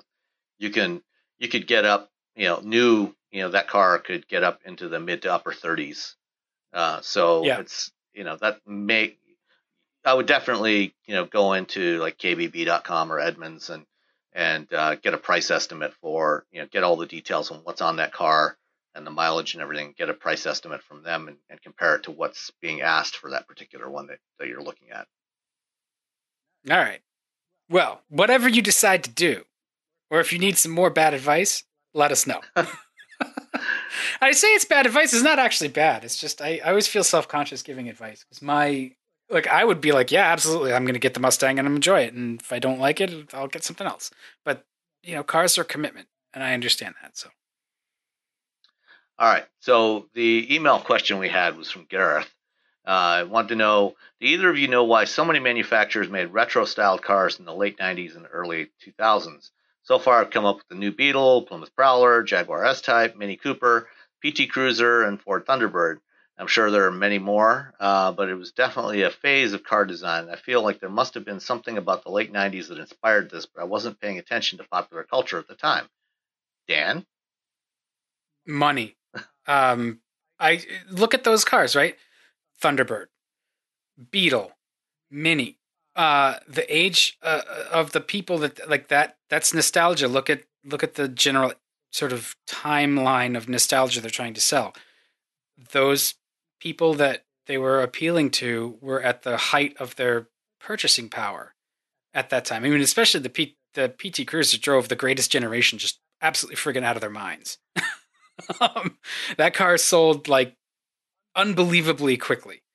And for above asking price, and it was a Neon with a minivan engine and a beam axle, and it was classified as a light truck. There's actually a surprising amount of those still around the area where I live, including my next door neighbor drives one. So you know, there was a certain appeal to it when it first came out. How old is your next door neighbor? Like ballpark? Older than me. Okay. So, right.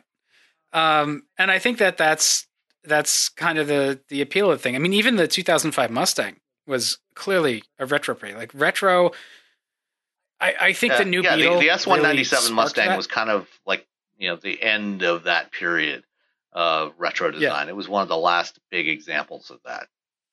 Yeah. And the S-Type in particular, Jaguar didn't really have anything they didn't have anywhere to go. You know, they've been making the XJ since the early 70s, late 60s, I think, when it was basically a Series 3. Yeah. And it was just sort of that Series 3 look, just updated over time. And, you know, in the, I think, 99 or 2002, something like that, they went to an aluminum version of it, but it was still basically, that was the Due 98, right? Or the S-Type was Due 98. The S-Type was Due 98. XJ... they went to an aluminum version of it, but it was basically the same car. And then when did the aluminum XJ, the X300, was actually, I think it might've shared a few components from Due 98, but not much. I mean, it was mostly brand new. That's a hell of a car. Yeah. By the way. And they're cheap. There's also somebody here in my neighborhood that drives one of those. No Prowlers though. Well, the Prowler was a weird thing. I'm not quite sure what the Prowler was. Well, it was the Prowler was, you know, one of those things, you know, especially through the 1990s, you know, up until, you know, the early 2000s. You know, Chrysler did a whole string of wild concept cars, like every year for the Detroit Auto Show. Right. They did the Atlantic. They had a, you know, at least one and usually multiple very interesting concept cars, you know, starting with the Viper. You know, the Viper was really the one that kind of kicked that off. I mean, there was some stuff before the Viper, but the Viper was the one that really kicked it off in 89. And then, you know, after that, every year they came up, they tried to top it, you know. And most, you know, some of them they considered for production. Most of them never made it to production. You know, the original first generation Neon was actually one that did make it. You know, at least it was inspired by the concept, the Neon concept. That's right, the concept that had a built-in trash compactor. Mm-hmm. You know, and you know there were others. There were some that I wish had made it to production, like the Dodge Copperhead, you know, which was a smaller, you know, roadster, more, you know, the ME412. Yeah, the ME412. You know, but during, you know, once they got into the Daimler Chrysler period, you know, a lot of that started to fade away, and we didn't have the really wild concepts. But the Prowler was one that, for some reason, caught a bunch of people's attention. You know, it was like this classic, you know, Boyd Coddington hot rod kind of styling, and you know they managed to use a lot of off the shelf components to build it. You know, it was obviously very much of a niche product. It was never going to be a mainstream product, but figured out what the hell we can build it, you know, relatively cheaply, and so they did build it for a few years, and you know, but well, I think too, like that's the LH. I mean, that's where most of the components came from, was from the LH, and so the LH had been engineered to be either front wheel drive or rear wheel drive or all wheel drive. Yeah, and so. The Prowler was, I think, probably the only rear-wheel drive LH-based car, and I know it's not direct LH, but they put that LH transaxle in the rear. The V6 was in the front. That platform had a longitudinal engine anyway, and I think a lot of the other components were all parts bin, like you said. It was an interesting design exercise, but it was always like a very, very niche product, and the folks that I knew or knew of that had them were always, you know, folks that had spent their glory years, shall we say, in the 50s and early 60s. You know, they were, you know, older. Now they're in their 70s. And it's older folks who wanted to have some of that fun, that didn't want to actually buy a 39 Ford or a Deuce Coupe or something. They wanted to have a car they could use. And that's valid. Yeah. Yeah. Funny thing is, in the early mid 90s, you know, when I was working for Kelsey Hayes as an engineer, And at that point, we didn't have our own test track in Michigan. And so we rented track time at the Chrysler Chelsea Proving Grounds. And, you know, so I'm usually out there at least a couple times a week, you know, doing testing and development. And so, you know, I'd see, you know, all kinds of odd machines running around there, you know, various development mules. And one of the stranger ones that I saw were the Prowler mules. Once they had given the green light for production, you know, so this would have been about 96 or so. You know, so the mules had the front end of the Prowler, you know, that was shown on the original concept, which I think the concept came out about 93 or 94. And then they on the back, they had a modified version of a Wrangler cab, you know, with this, you know, pointed long nose sticking out in the front. It was really bizarre looking. If you look around, I'll look around, see if I can find one of the spy photos of this thing online somewhere and put a link to it. But it, you know, see some strange stuff running around Chelsea in those days. Yeah, well, and Chrysler was, I think, just great at bringing those concepts to production quickly and cleverly, and that's I think that's what drove some of that retro side of things. You know, the PT Cruiser was a concept before it became production, but it was well received, mm-hmm. and they figured out very cleverly how to make that car for, you know, not a whole lot of money, and just make it print money for them. And it was, you know, same as the Neon. The Neon was very profitable for Chrysler. And so the Thunderbird, on the other hand, was not profitable for anybody. Well, right. And the Thunderbird and the S-Type were the same thing. They were due 98. The Thunderbird, I think, was the last gasp of due 98. Yes. And the S-Type was together with the Lincoln LS. And, you know, it's a platform that eventually became the Jaguar XF. So they got some life out of it. But, yeah, I don't know why.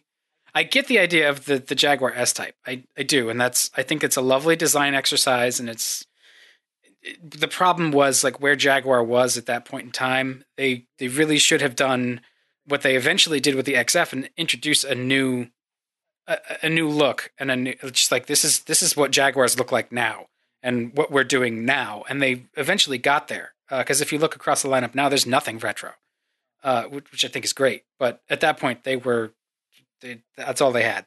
Yeah. All right. Yeah. Enough of that. Yeah, I don't know where it came from, but I can't wait for the 1980s retro. Oh, I can awesome. Wait. I mean, it depends. Yeah. You know, bring back the Fox Body Mustang. You know, right? The original Giugiaro Scirocco, VW Scirocco. Yeah, I would not mind if Volvo brought something square out again. I mean, the XC40 is kind of angular. Yeah, get it. Yeah, well, we'll see. All right. Yeah, what goes around comes around, I guess. Yeah, that's true. So in the meantime, you can listen to us talk. Well, you can listen to Sam talk to the folks from Argo AI, and then we're gonna see you next week. All right. See ya. So here with Pete Rander, president of Argo AI, Brett Browning, VP of Robotics, I think. Okay. Mm-hmm. And spent today riding around Miami here in some of your automated test vehicles. And you know, it's been what, 4 or 5 months now since, something like that, since I visited you guys in Pittsburgh. And you know, it's been clearly some good progress made on the system.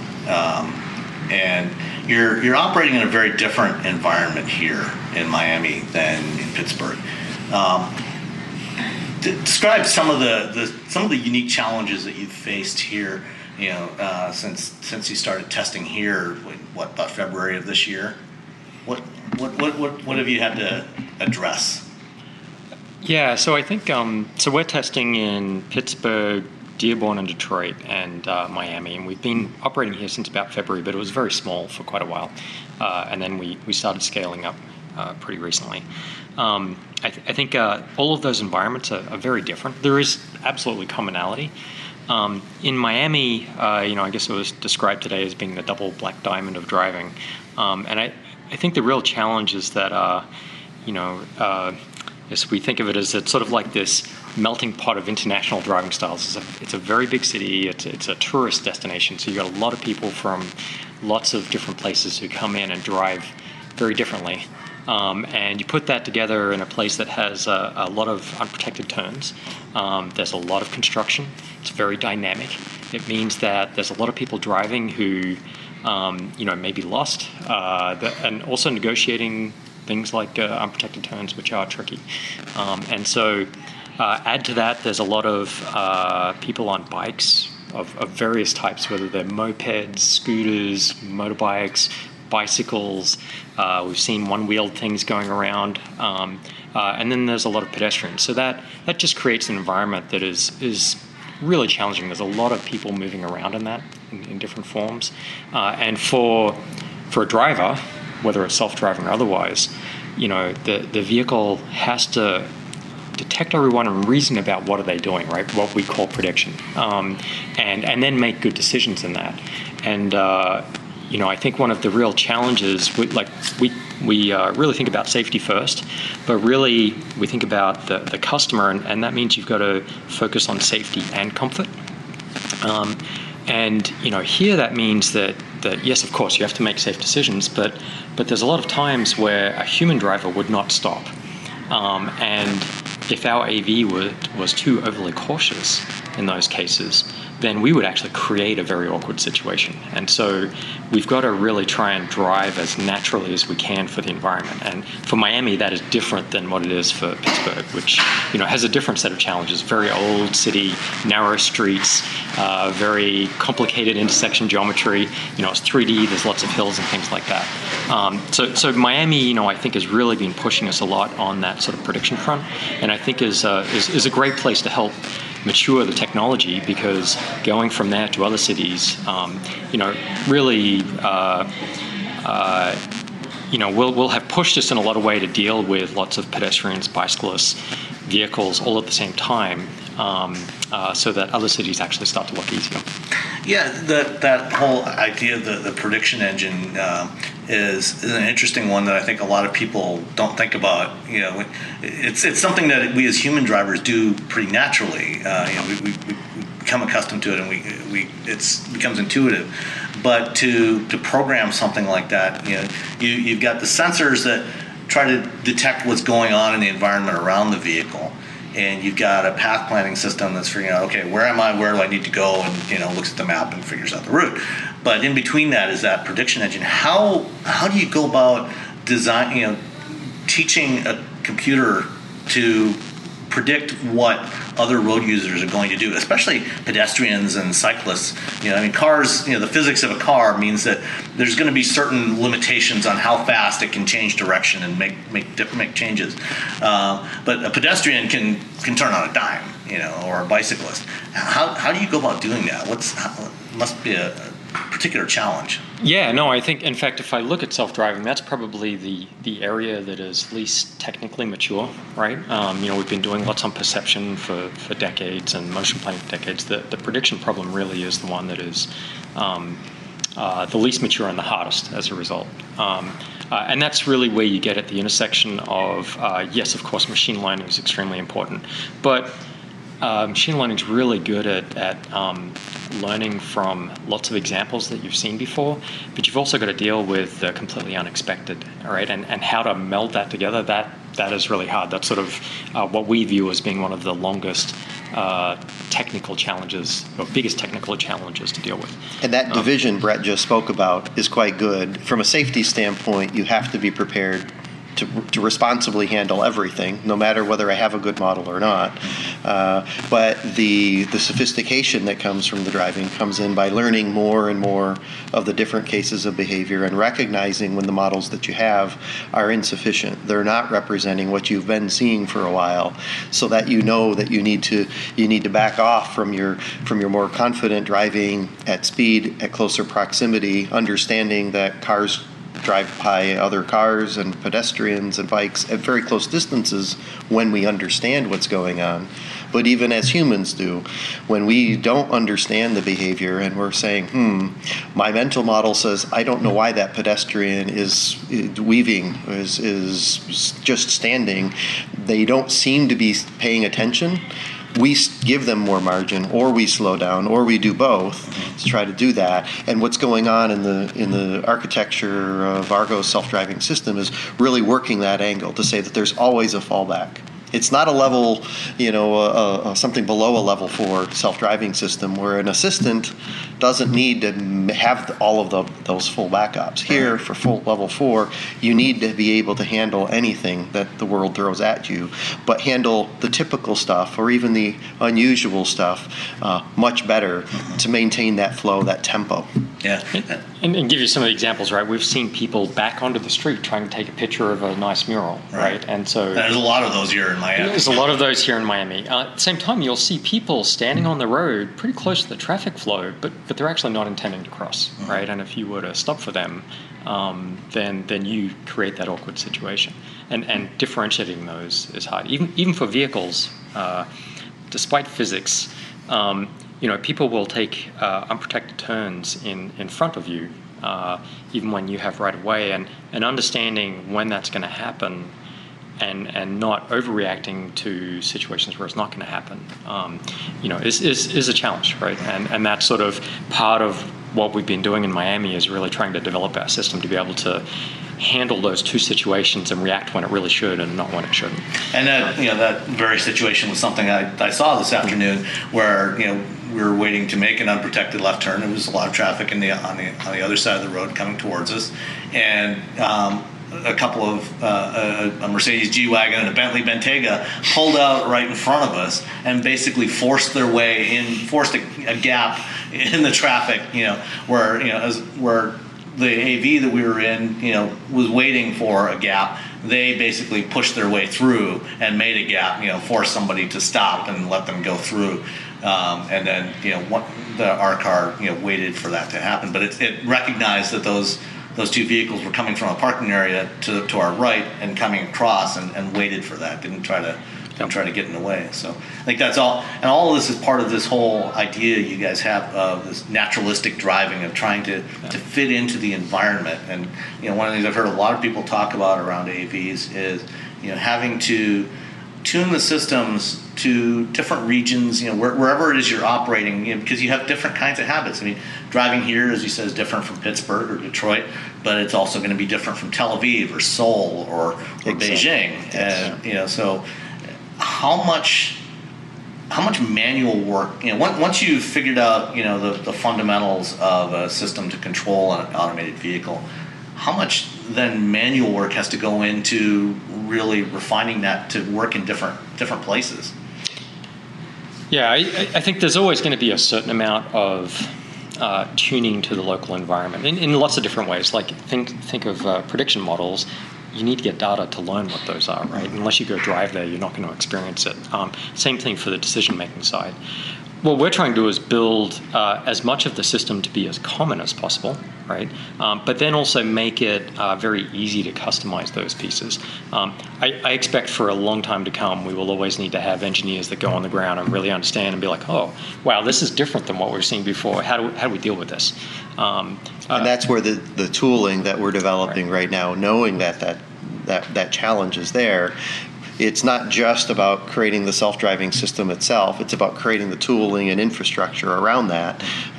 In fact, that ends up bringing in a much broader skill set into the company and helps us accelerate as we've been growing and going faster and faster. It's bringing in that broader set of people with broader set of skills to help create all of that tooling to set up that problem so that you can much more quickly identify even that there is a difference. The more automated processing you can do offline from even limited data, the faster you can get the examples where you go, that doesn't fit the model. Let's look further at that. And being able to drill down and get to the examples that are true, meaningful examples helps that process go faster and faster. Okay. One of the topics that came up today was, around the environment, this time in terms of weather. Miami, obviously quite different from Dearborn. There's no snow on the ground here today, as there was in Detroit yesterday when I left. But you know, you're here on the ocean, and you know, it's a city. You know, it's a city that's dealing with rising sea levels, and because it's essentially built on a swamp, it's not uncommon when there is a rain for water to just come up, through the ground, and to have localized flooding. And so I'm curious, if you can talk a little bit about how that is dealt with, how the system deals with, when you suddenly have 6 or 12 inches of water on a road.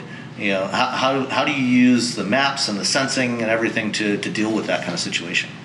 Yeah, I think we've certainly experienced some of that. I think also the rain too can be incredibly localized. I think it was yesterday there was a sun shower, and it was literally, maybe not even a mile of area that it was raining on. So I think there's we think of the map to us really as sort of like a geospatial storage. If there's things that happen in a local area, then that's what your map is there to sort of store. And so things like roadways that might commonly flood, that's information that we can encode so that a vehicle gets the right kind of cue to reason about. And that may be in a lot of cases like, wow, there's been a bunch of precipitation, probably flooded. I think I might want to slow down, or maybe I want to route around that area, right, and just avoid it if I can, and take a longer route, but I'm not going to have to deal with giant puddles. I think there's also, sort of the way we approach this is that part of the reason to go into those cities is to really understand what the problems are, and then make sure we develop the tooling, not just the autonomy tooling, but the operational tooling around that, so that we can really make the whole system work as well as possible in that location. Yeah, and the mapping, the HD mapping is a core part of making these systems work. Yep. The first step when you go into a new city, like as you're doing now in DC, is building those HD maps. Can you talk a little bit about that process? How does that work for you? Yeah, so I think the way the AV operates, we need a map of the world, and that sort of is the way to provide a lot of those cues about what's going on. And so the AVs are the mapping cars. There's nothing special. We drive around and we use that information to build that map up. But I think we tend to think of it much more as a sort of a living representation of the world. Right outside our terminal here, they actually repaved that 2 days ago. They stripped it and they paved it, and then they added a crosswalk that wasn't there before. Okay. And so the maps you guys are driving on today now have that crosswalk, right? Because we have to build those maps to be very dynamically updated. And so there's a lot of tooling that is being developed and will continue to be developed to be able to do that efficiently. But that's, I think, the way we sort of think about the problem is that by having the AVs driving out there and having them be the mapping vehicles, it means that we're always able to take that data and update the map very quickly. And then that representation becomes, it's the geospatial memory for the vehicle, right? That last word is particularly important. It's the memory. It's a living memory. Just like a person remembering what's been happening, I remember that there was construction. Well, that probably on a roadway. That probably means the next time I drive through, it could look different. I could be looking for things. As I get more comfortable with an area, what is that comfort doing? It's me gaining confidence that what I'm expecting to see is typically going to be there. And then I can start recognizing more subtle differences. First time in a city, drive by, the whole thing could change practically on you the second time through, and you might not notice much at all. But with this as a living memory of what's going on. And it's more than just the geometry or paint lines. It's also giving us a place to remember that there might be a particular intersection where there's maybe the behavior is unusual there. Well, why is that? Well, maybe it happens to be next to a stadium, all right? People getting in and out of a stadium aren't the regulars there, and there's often large numbers of people coming in and out, and you're much more likely to see massive flow of jaywalkers in an area. The easier to encode, and it's what people are thinking about. Oh, that's right. There's a game this afternoon. Maybe I'll route around it if I can, or maybe I'm picking someone up there. In which case, I will know how to conduct myself and kind of set prior expectations. That helps me.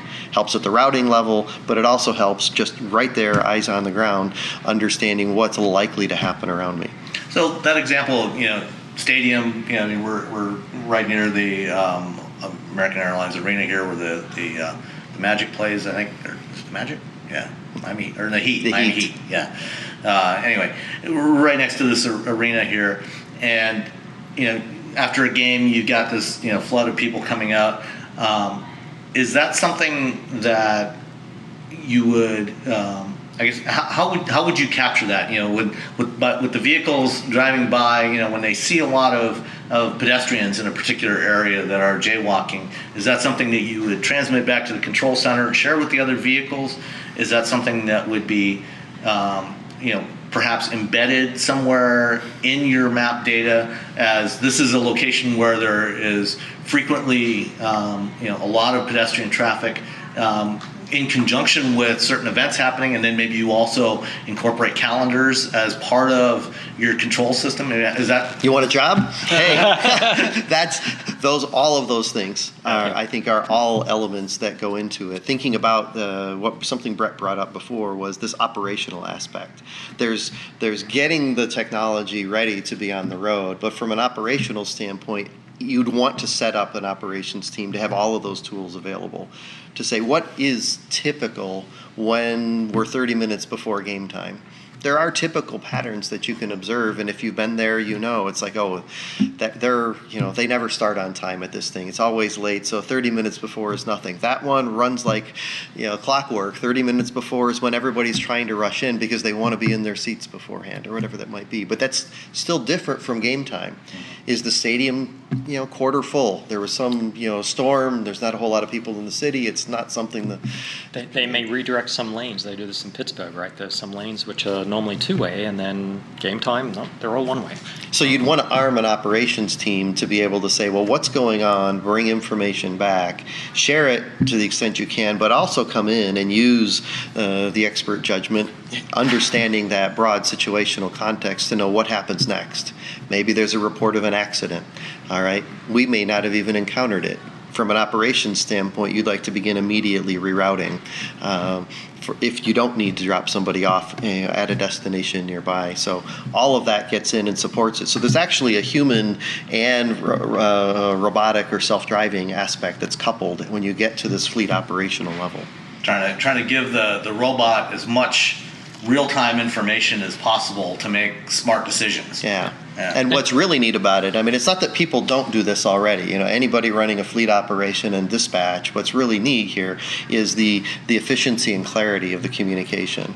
Self-driving systems aren't as good as the human at the other end at getting full understanding from a couple of words, but now by engineering it, we can actually be even more efficient and faster at communicating precisely what things are there. When somebody says, hey, 6th is closed, it's like 6th in Miami could be 6th Street or avenue, north or south, east or west. You're like, wait a minute, which I need more information. I didn't get it. And it could be an individual lane versus like the whole roadway, right? Yeah.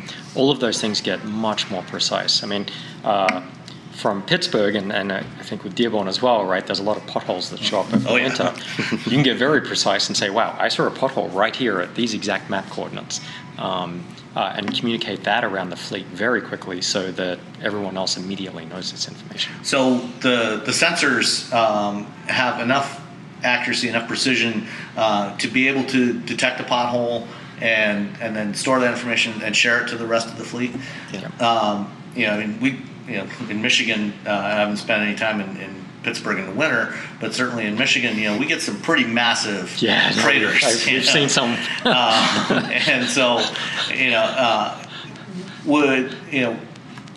do you foresee, the system being designed, when it does see a pothole, as human drivers, when we detect a pothole, we will try to avoid it, Oftentimes we can't, especially if we're driving at night. Oftentimes you can't see them, or if it's full of water, if it's rain, it's raining. Is that something that you'll be able to program in, to try to avoid those? And is that something that's in the system now, or is that something that's on your to-do list? So avoiding things is definitely built into the system. Avoiding potholes specifically, we don't do that today. But that will be coming soon, particularly as we're heading into winter. Yeah. It's interesting, too, thinking about it from a prediction standpoint. Think about how important it is. for myself driving, I know I will want to try to avoid, either straddle a pothole or if it's too big, try to go around it. But it's very helpful from a prediction engine standpoint to know that humans are also going to be driving vehicles that will be coming up on that pothole. And suddenly, again, I've taken something that if you're just following and don't know it's there, you may be surprised that someone suddenly slams on the brakes or swerves unexpectedly. It's unexpected. The fact that I can get that out, even though there may have been only one car that's observed it so far. You can see those other signals that before now, you've encountered it. Right, so you're suddenly like, why don't I start giving a little more margin to the car ahead of me? Why don't I, maybe I choose not to be driving exactly alongside another car. It's a bad time to pass if somebody's doing that and might not realize that I've just entered their blind spot at the moment they think they can swerve away to do that. So you can actually work the safety angle for everyone involved in this and the comfort for the people in your own car. While remaining confident driving through it. And so something as simple as sharing information on a pothole, but precisely, mm-hmm. right? Again, it's the precision of being able to do that, getting back to that geospatial memory of what's there. The map allows you to be very precise about it. It's not somewhere on this block or two. It's very precise so that you don't end up becoming your own bottleneck right. for the whole city. Is like, yeah, those cars slow down in those couple of blocks and there's no good reason why.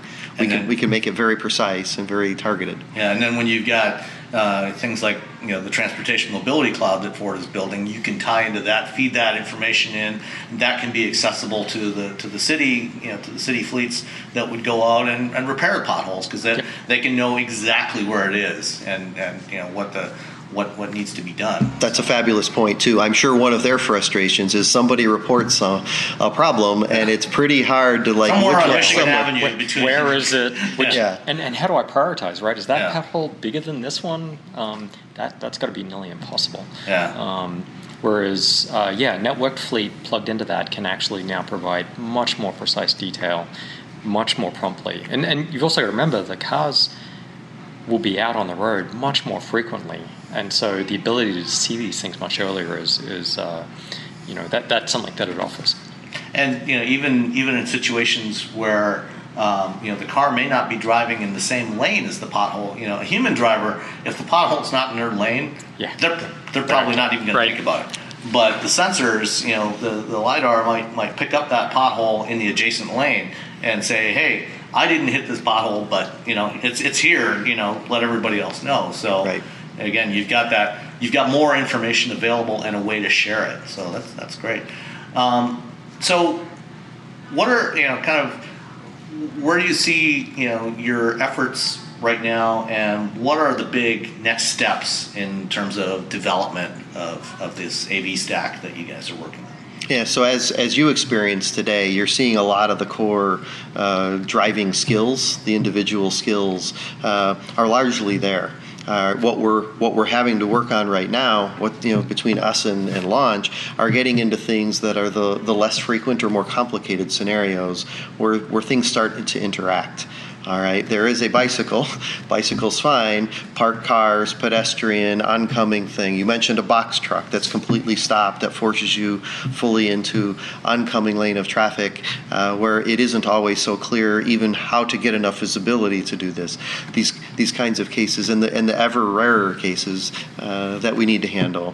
The engineering of the system to be able to get it to a fully manufacturable off the assembly line part in cooperation with Ford.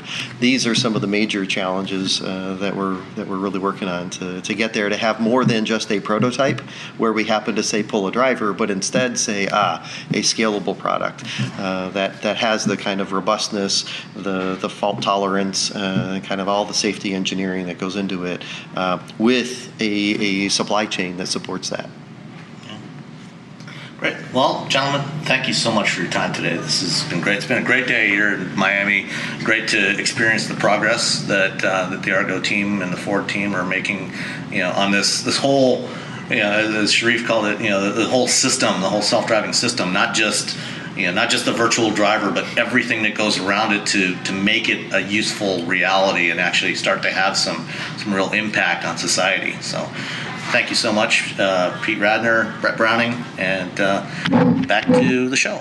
Prescription products require completion of an online medication consultation with an independent healthcare provider through the LifeMD platform and are only available if prescribed. Subscription required. Individual results may vary. Additional restrictions apply at LifeMD.com. Read all warnings before using GLP-1s. Side effects may include a risk of thyroid C-cell tumors. Do not use GLP-1s if you or your family have a history of thyroid cancer. If you've struggled for years to lose weight and have given up hope, did you know you can now access GLP-1 prescription medications through LifeMD? LifeMD is now offering eligible patients online access to GLP-1s, the breakthrough prescription medication that can help you lose body fat and weight. Listen to what people are saying. You just take your shot. It doesn't feel like you're on a diet. What I wasn't expecting it to do was to shut off the food noise. This was life-altering, and if I can do it, I feel like anybody can do it. And here's the best part. Your insurance may cover 100% of the cost of your medication. So go to TryLifeMD.com to have your eligibility checked right now. Get started today at TryLifeMD.com. That's TryLifeMD.com. When you need mealtime inspiration, it's worth shopping Kroger, where you'll find over 30,000 mouthwatering choices that excite your inner foodie. And no matter what tasty choice you make, you'll enjoy our everyday low prices, plus extra ways to save, like digital coupons worth over $600 each week. You can also save up to $1 off per gallon at the pump with fuel points. More savings and more inspiring flavors make shopping Kroger worth it every time. Kroger, fresh for everyone. Fuel restrictions apply.